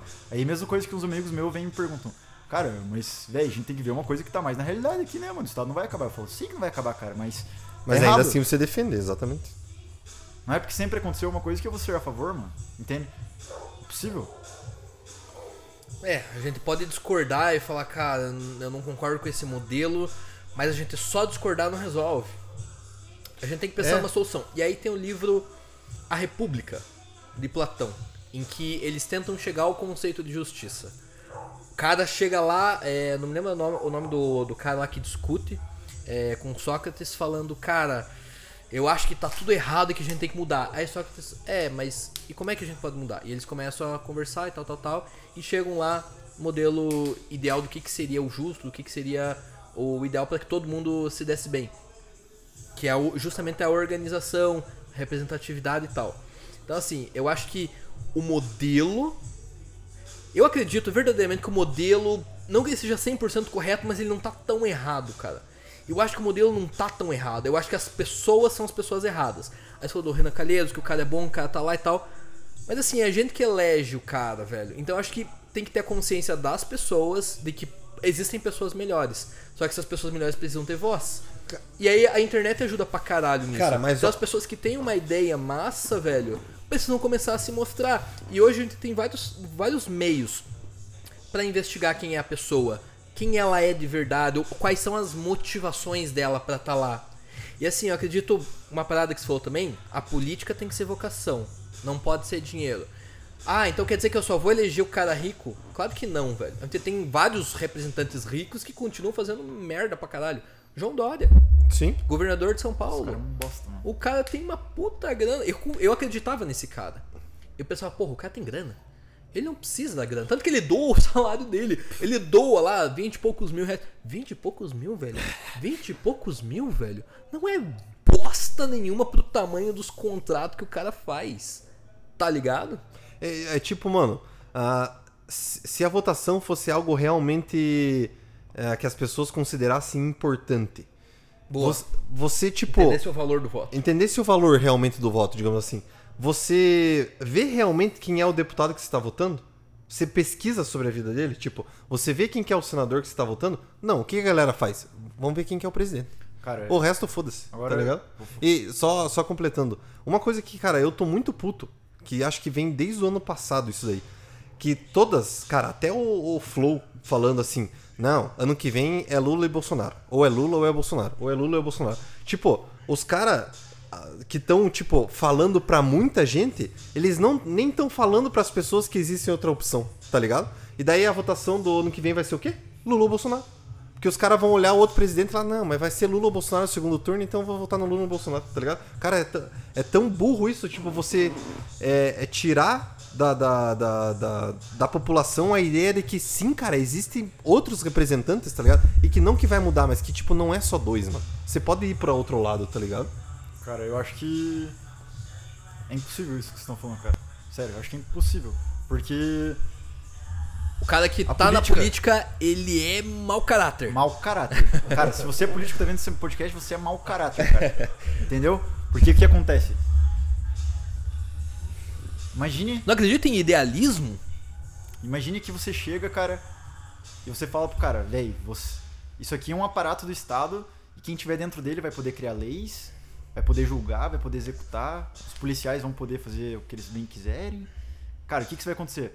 Vai atrair os caras que mais quer bater, os caras que mais quer fuder os outros, vai atrair esses caras, porque eles têm o poder nas mãos. O que acontece?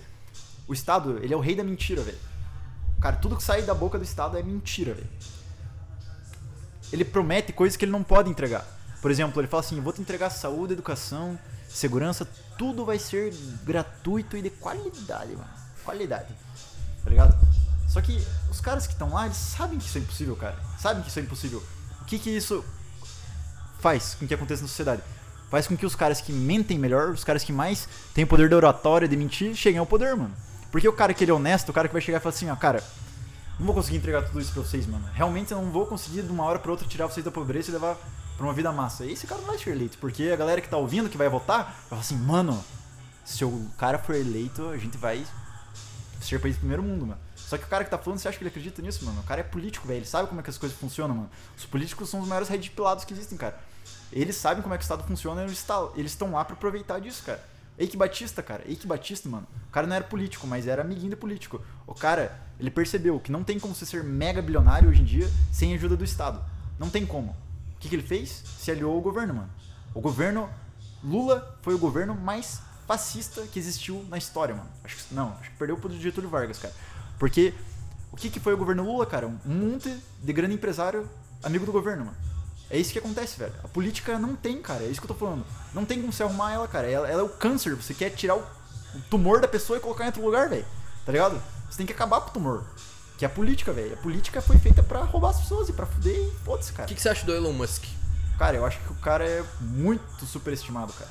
Eu acho que o cara. é- Primeiro que a Tesla não é nem autossustentável, cara. Ele vive de empréstimo de governo. Primeira coisa, o cara. Aquela bosta daquela Tesla não se mantém sozinha. Ele não consegue ter lucro, mano. O cara pega empréstimo de governo, cara. Começa por aí. Pique Eike Batista. O cara é corporativista, mano. Os caras sabem como é que funciona o sistema e se aproveitam dele, mano. Não tem, cara. todos os grandes, os maiores hoje em dia são assim, velho. Todos, cara. Porque eles perceberam como é que funciona a parada. Por que que, cara, olha o Debrecht, essas paradas, mano. Você acha que os caras são retardados, mano? Os caras sabiam exatamente o que eles estavam fazendo, mano. E os políticos também, eles sabiam exatamente o que eles estavam fazendo. Porque eles perceberam como que o sistema funciona, mano. O melhor filme pra entender, cara, como as coisas funcionam no Brasil. Botei pra gravar de novo. Ei, Não, o melhor tá jeito de você saber como as coisas funcionam no Brasil e como que o Estado funciona de verdade, cara, o filme excelente é o Tropa de Elite, cara. Eu sei que o filme foi feito por um esquerdista, o cara tem as ideias totalmente contrárias à minha, mas o cara mostrou como funciona a parada, cara, que é impossível você mudar o sistema. Por mais o Capitão Nascimento, por mais bem intencionado que ele foi, ele percebeu, cara, é impossível. Ou, ou eu entrego os bets, ou eu vou morrer aqui, cara. Na moral, porque é impossível mudar o sistema. O sistema se recompõe, cara, com novas pessoas. Enfim, mano, o aparato do Estado foi criado pra isso, mano. E o melhor de tudo é que a democracia foi criada justamente pra gente acreditar nela, mano. Porque antigamente, cara, os reis, velho, os reis, ditadores, cara, os caras sabiam, mano, cara, essa família real é foda. Claro, tinha lugares que as pessoas respeitavam, mas os caras só vivem do nosso ganho, velho. Mas o que, que a democracia faz? A democracia é uma prisão mental, velho. Eles fazem com que você participe da parada. Eles falam assim, cara, da onde que a gente rouba vocês, mano? Vocês podem estar votando a gente, mano. Pra escolher quem que vai representar. Da onde que a gente faz essas coisas, cara? É tudo pro teu bem, entendeu? O que você quiser a gente faz. As pessoas acham que elas fazem parte do Estado, cara. Isso é loucura, mano. O Estado tá nem aí pra você, mano. Nenhum político tá nem aí pra você. Não adianta. Então, quem mente mais, quem é mais filho da puta vai chegar ao poder, cara. Não tem, cara. História da humanidade inteira, se você pegar, foi assim, velho. Os caras mais loucos. Quem, quem tem o maior poder de convencimento Claro, mano. do, cara, do- do tipo da, da, da, da- da grande população, velho. Pega o exemplo do Hitler, mano. Olha o exemplo do Hitler, Lenin. Os caras eram muito bons, mano. Muito bom de oratória, cara. Eles pegavam multidão assim, pau, mano. E falavam e a galera ficava incentivada assim, ficava, mano, esse cara vai representar a gente. O que, que é a democracia, mano? Isso não é isso, velho.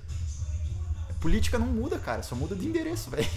Não tem, mano. Então a, a solução seria a gente aceitar. Eu acho que a solução, mano, seria essas ideias se espalharem, cara. É a única solução, igual o Ludwig von Mises falava, somente as ideias podem iluminar a escuridão. Porque o Estado se mantém da mentira, mano. Então nunca vai acabar, cara, enquanto as pessoas acreditarem no Estado. Nunca vai acabar. Cara, e eu eu- realmente acho que nunca vai acabar. Eu acho que eu vou morrer, os meus filhos vão nascer e vão morrer, e vai continuar a mesma merda. Eu acho que é impossível. Eu acho que é possível se as pessoas começarem a conversar. Mas não tem como, cara. É muita, é muita doutrinação, cara. As pessoas falam mal da Coreia do Norte, que lá os caras são doutrinados, mano. Lá eles vão na escola aprender que o sistema coreano é o melhor. Cara, na escola a gente aprende a mesma coisa. A gente vai lá, tem aula de sociologia, filosofia e fala, cara, finalmente a gente chegou num sistema que o povo tem o poder. E você fica, caralho, realmente a parada é foda, a gente, a gente é evoluído. Só que depois. Mas vê, a cara. religião também não faz a mesma coisa. Não, Não. doutrina e tenta encaixotar o pensamento pra dizer é isso. De Você maneira- acha que a solução poderia estar na religião? Sim e não. Eu acho que. Cara, muitas coisas foram feitas de ruins na humanidade em nome da religião. E por outro lado, muitas coisas boas. Só que a Igreja Católica, por exemplo, ela não obriga ninguém a acreditar naquilo nem participar daquilo. Ela fala assim: ó, seguinte, você quer ser católico? Então você tem que acreditar que Jesus era Deus, porque isso aqui é dogma. Você tem que acreditar que Maria ela era- imaculada, que ela não tinha pecado. Não quer acreditar nisso? Beleza, cara. Você não é católico, beleza? Ninguém obriga nada a ninguém. Agora, se a solução tá na religião, mano, eu acho que não. A religião ela não. Não é a solução pra esse tipo de coisa, mano. Porque o cara pode ser católico e ter uma ideia totalmente errada, achar que democracia é bom, mano. Acho que aí, é- são campos diferentes, entendeu? Teologia, espiritualidade e, com- e organização social, mano. Não. É, não dá pra se misturar, né? Não.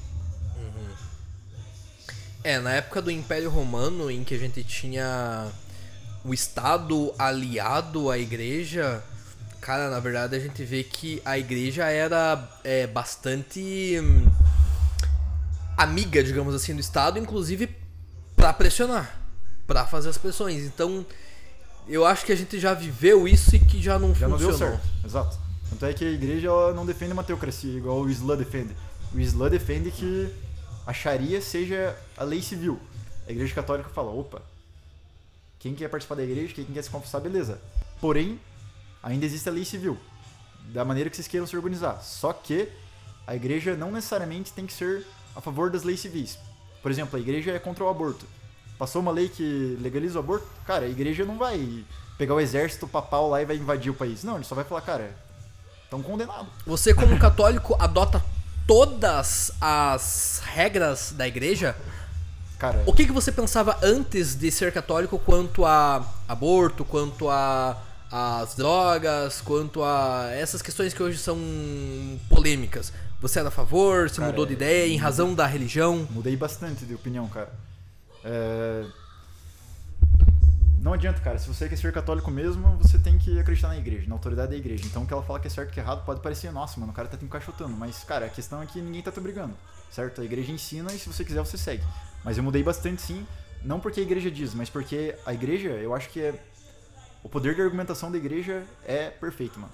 Tudo que eu li da igreja, os- as encíclicas, tudo, cara, são obras-primas, mano. Primeiro que é muito tesão latim, né? Eu não entendo nada do latim. Mas a latim é a língua mais perfeita que existe, é a temporal. Os caras colocam todas as encíclicas em latim e depois traduzem. Mas, cara, as defesas que os caras fazem sobre as coisas é insana.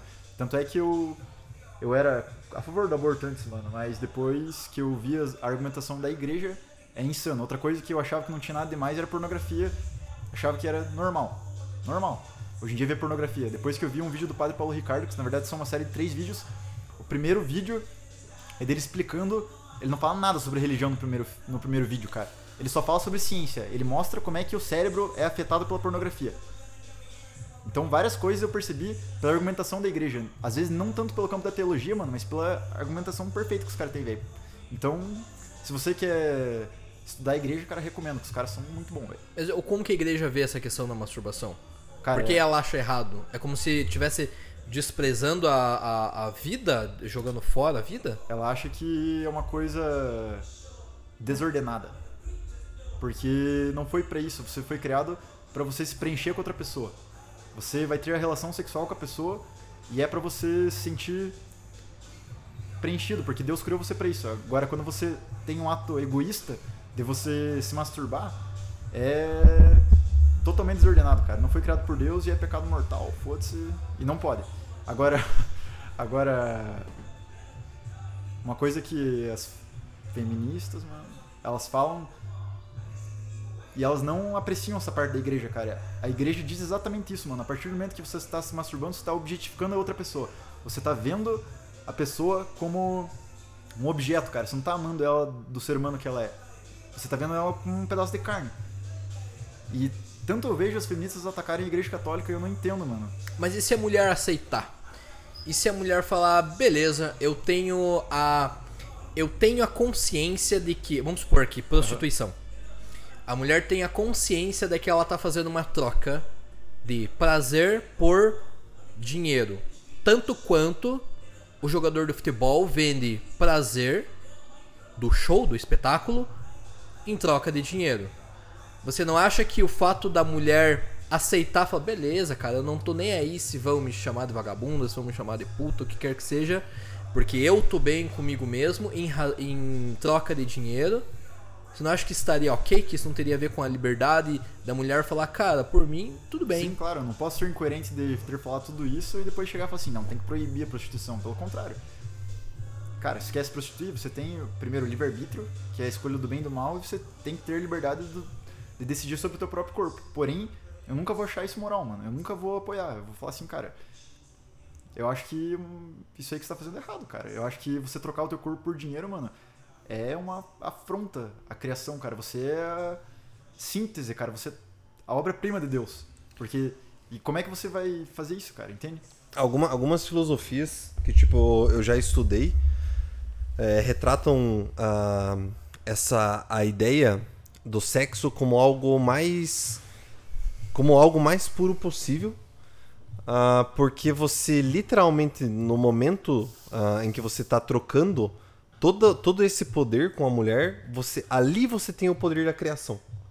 E se você for pa- parar pra pensar é exatamente isso.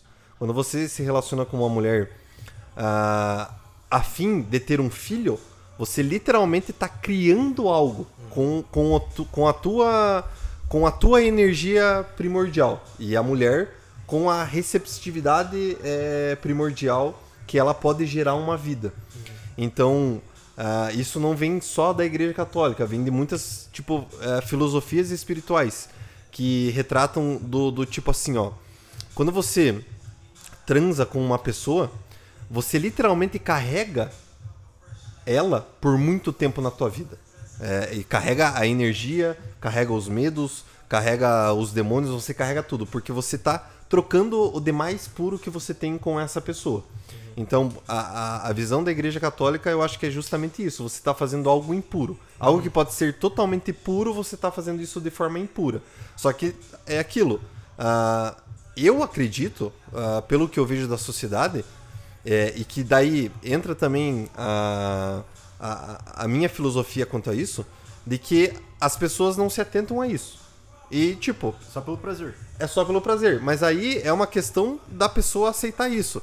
Ah, ela não identifica isso como algo que pode vir a influenciar energeticamente ela, ou influenciar o espírito dela, ou, algum- ou que ela tá jogando fora ah, algo que poderia ser muito puro, entende? Sim, cara, é o corpo da pessoa. Imagine ela. A coisa mais linda, se eu pudesse voltar atrás, eu faria isso, cara. Eu me guardaria pra mulher da minha vida. Pense, você. Tudo que você tem de mais íntimo, cara, você vai entregar pra qualquer pessoa, mano. É por isso que é, é lindo, cara, essa coisa de você se guardar pra uma pessoa. Você vai. Você vai dar aquilo que é mais sagrado teu, que é o teu corpo. Você vai dar pra só uma pessoa que vai ser a pessoa da tua vida que você vai ficar até o final, cara. Eu não vou me dar pra qualquer uma, entendeu? E se não der certo? Cara, sei lá, mano. Mas eu acho que também polêmicas, divórcio é não pode na igreja católica, cara. Porque o que Deus uniu não pode, os homens não podem separar. Então, eu vi um caso muito lindo, cara, um relato de um casal que depois de um tempo, cara, eles tipo, sei lá, depois de um tempo, depois de uns 30 anos casados, eles ficou morna a relação, eles percebiam que eles não se amavam mais como esposo e como marido, mas eles viveram até o fim da vida vivendo como irmãos na mesma casa pra poder comungar a Santa Eucaristia, cara. Porque eles tinham fé, cara, eles tinham fé que eles não podiam se divorciar, mas eles sacrificaram os prazeres da carne de encontrar outras pessoas por obediência à igreja pra ter esperança da vida eterna, cara. Isso eu acho muito foda. Cara, o conceito eu acho lindo também. Eu acho realmente muito bonito. Mas aí a gente tem é, situações insustentáveis. Aí, mais uma vez, eu acho que tudo gira em torno do respeito. mano. Com certeza. Tudo gira em torno do respeito do amor. Vai ter casos em que vai se tornar insustentável manter um casamento. Em caso de agressão, em casos extremos, em que é inadmissível continuar com a pessoa, porque aí você vai estar, cara, tirando o amor próprio. Tipo, porra, eu vou estar me submetendo a continuar numa, numa situação abusiva. Nesses casos, eu acho que a igreja não se oporia. Cara, eu acho que o único jeito, se eu não tô enganado, cara, na doutrina da igreja, a única maneira de você cancelar um casamento é provando que ele não foi lícito, cara. Que o sacramento do matrimônio foi inválido. Porque depois que o sacramento ele é provado válido, não tem como voltar atrás. Mas talvez a igreja, com certeza, deve abrir exceções, tipo, pra caso abusivo, sei lá, o cara bate na mulher, ah, daí eles mandam pra Santa Sé, lá, Vaticano, eles... Por exemplo, questão do aborto. Tem questões específicas que o Vaticano lida com esses casos. Questão do aborto. Qualquer pecado você pode perdoar. Mas tem alguns que não. Por exemplo, o aborto. Se, você for confessar que você abortou pra um padre, ele não pode te absolver, mano. Ele vai ter que mandar o caso pra Santa Sé pra eles analisarem. Motivo tal. Outra coisa é.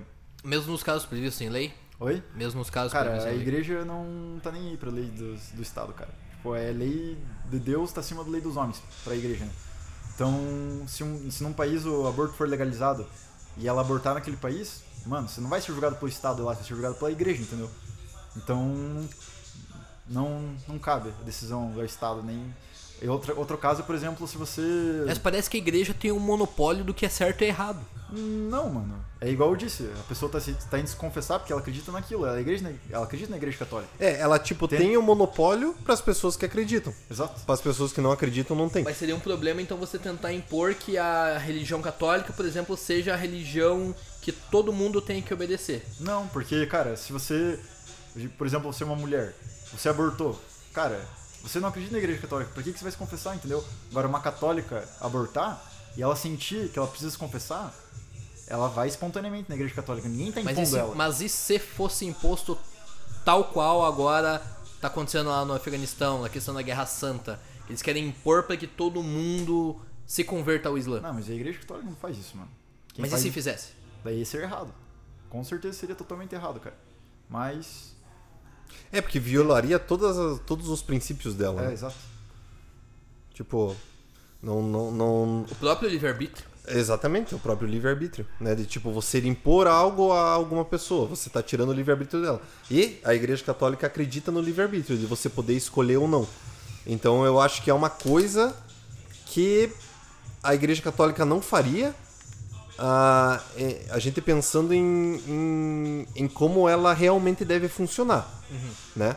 Ah, não podemos dizer que, tipo, um homem poderia entrar lá e falar foda-se todo mundo e eu vou mudar essa porra, tá ligado? Mas aí é o homem. Cara, Ele tá contra os ensinamentos, Contra a digamos assim. Uma É. coisa que tá rolando, na verdade, lá no Afeganistão, que é importante, na verdade é imprescindível que a gente destaque aqui, é que não necessariamente está sendo colocada a visão. É, é o Corão que eles seguem? Não está sendo necessariamente é, refletido o que está previsto no Corão. Mas é uma visão radical, na verdade.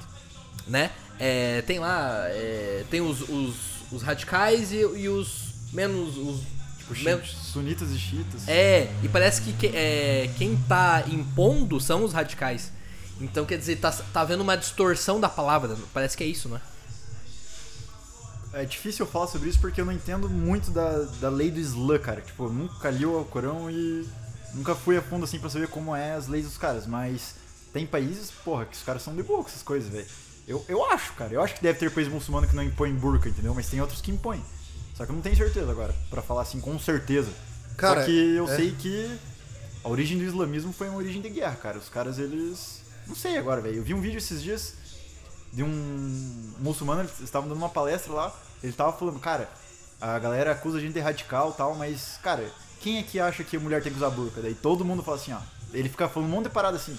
Daí ele fala, viu, cara, a gente não é radical, todo, todo muçulmano pensa assim. Nunca conheci um muçulmano pra dizer, cara, mas também não sei, velho. Não posso julgar os caras porque eu não conheço, entendeu? Eu vi um vídeo na internet lá e sei lá, cara. Sim. Tem muçulmano, cara, tenho certeza que tem muçulmano que é muito gente fina, velho. Não pode julgar, tipo, a totalidade. É, seria a mesma coisa que você falar assim, ó, cara, eu vi um católico lá, o cara fez tal coisa. Pronto, todo católico é assim. Não é assim, mano.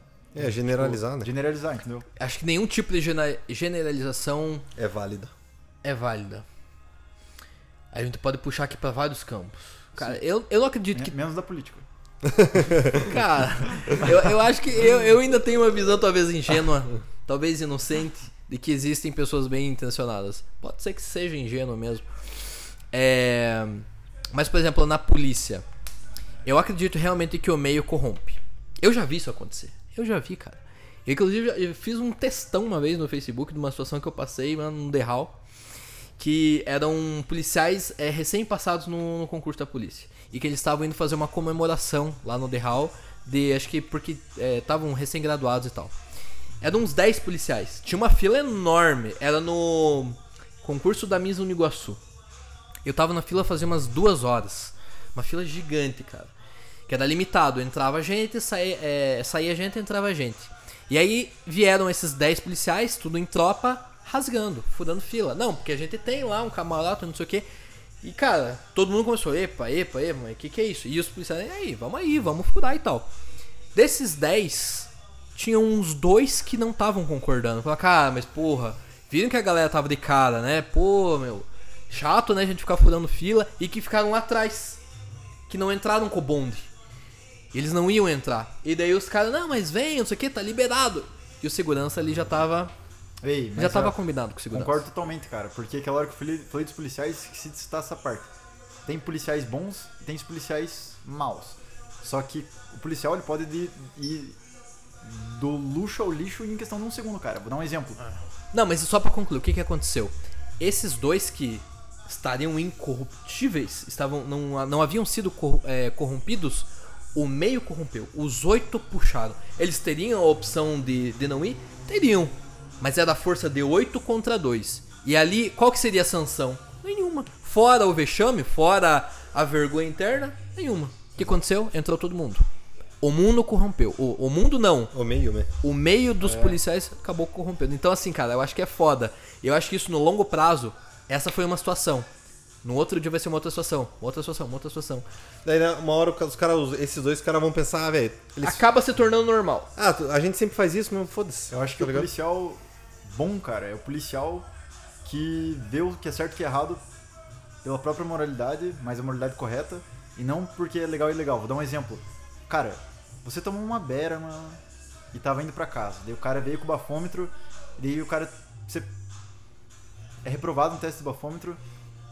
Daí o cara fala assim: Ah, cara, quer saber, mano? Me pague um, um café ali que eu deixo a história pra lá.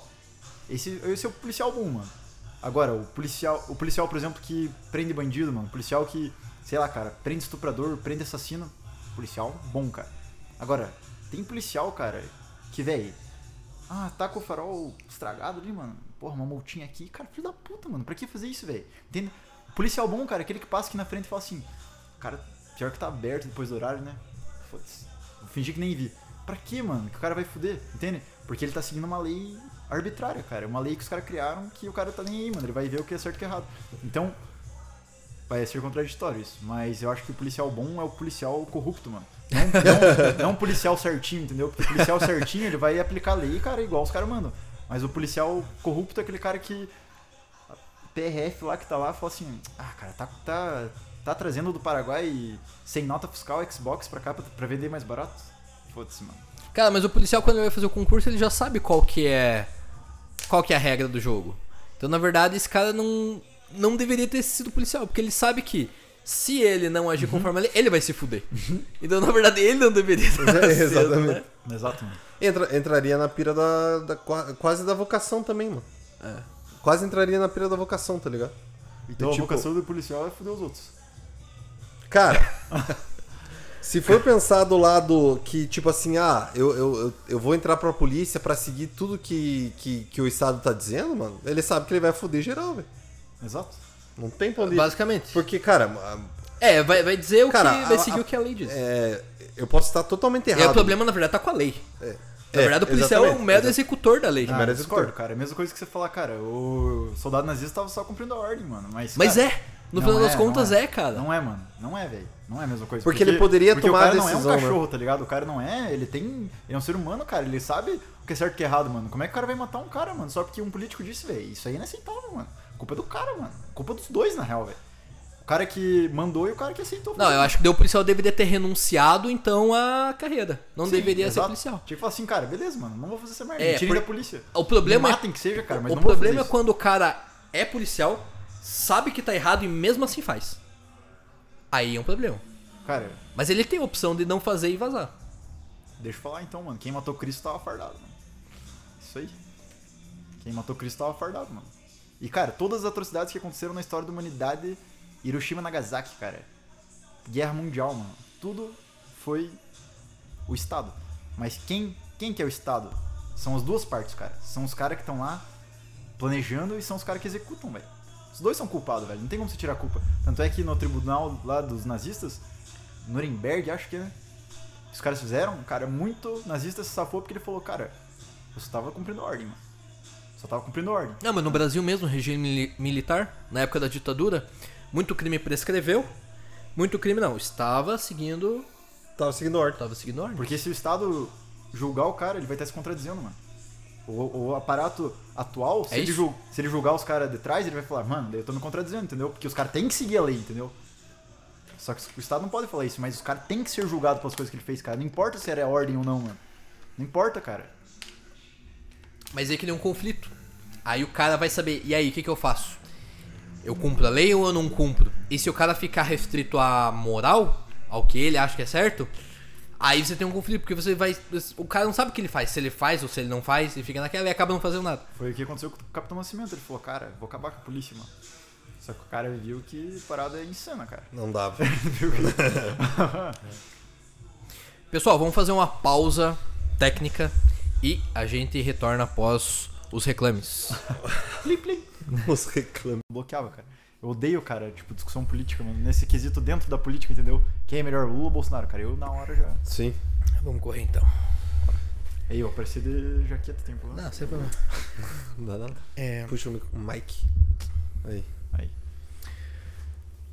Então, Bruno, obrigado por ter participado do nosso podcast, ter vindo expor a tua opinião. E que nem a gente sempre fala aqui, né, Júlio? A gente gosta de, cara, discutir sobre qualquer assunto de Exato. forma aberta. E a gente gostou que todas as tuas ideias que você defendeu é porque realmente você acredita no que você defende. E é isso mesmo que a gente quer, cara. Sim. A gente E- não trata aqui de falar, não, a minha visão é certa, do Júlio é certa, a tua é certa. Todo mundo tem a sua visão e é interessante a troca. Cara. É, e por mais que a gente não compreenda, é, ou não tenha como conversar, a gente quer escutar a parada, tá ligado? Pra poder conversar sobre. Não é necessariamente só a gente falar, né, mano? Cara, eu que agradeço o convite, fiquei muito feliz, porque vocês dois são caras que eu gosto muito. E principalmente porque vocês são abertos, cara. É difícil conversar sobre esses assuntos que, eu, que a gente conversou, porque geralmente a galera tem um pouco de preconceito. Nossa, quanta gente, tipo, já falou assim, não, Rafael pensa tal coisa, e nunca parou pra escutar o que eu tinha pra falar. Então eu agradeço o Sim. convite e agradeço as pessoas que ouviram. E, cara, muito obrigado. Nós. Fechou? Fechou. Fechou, mano.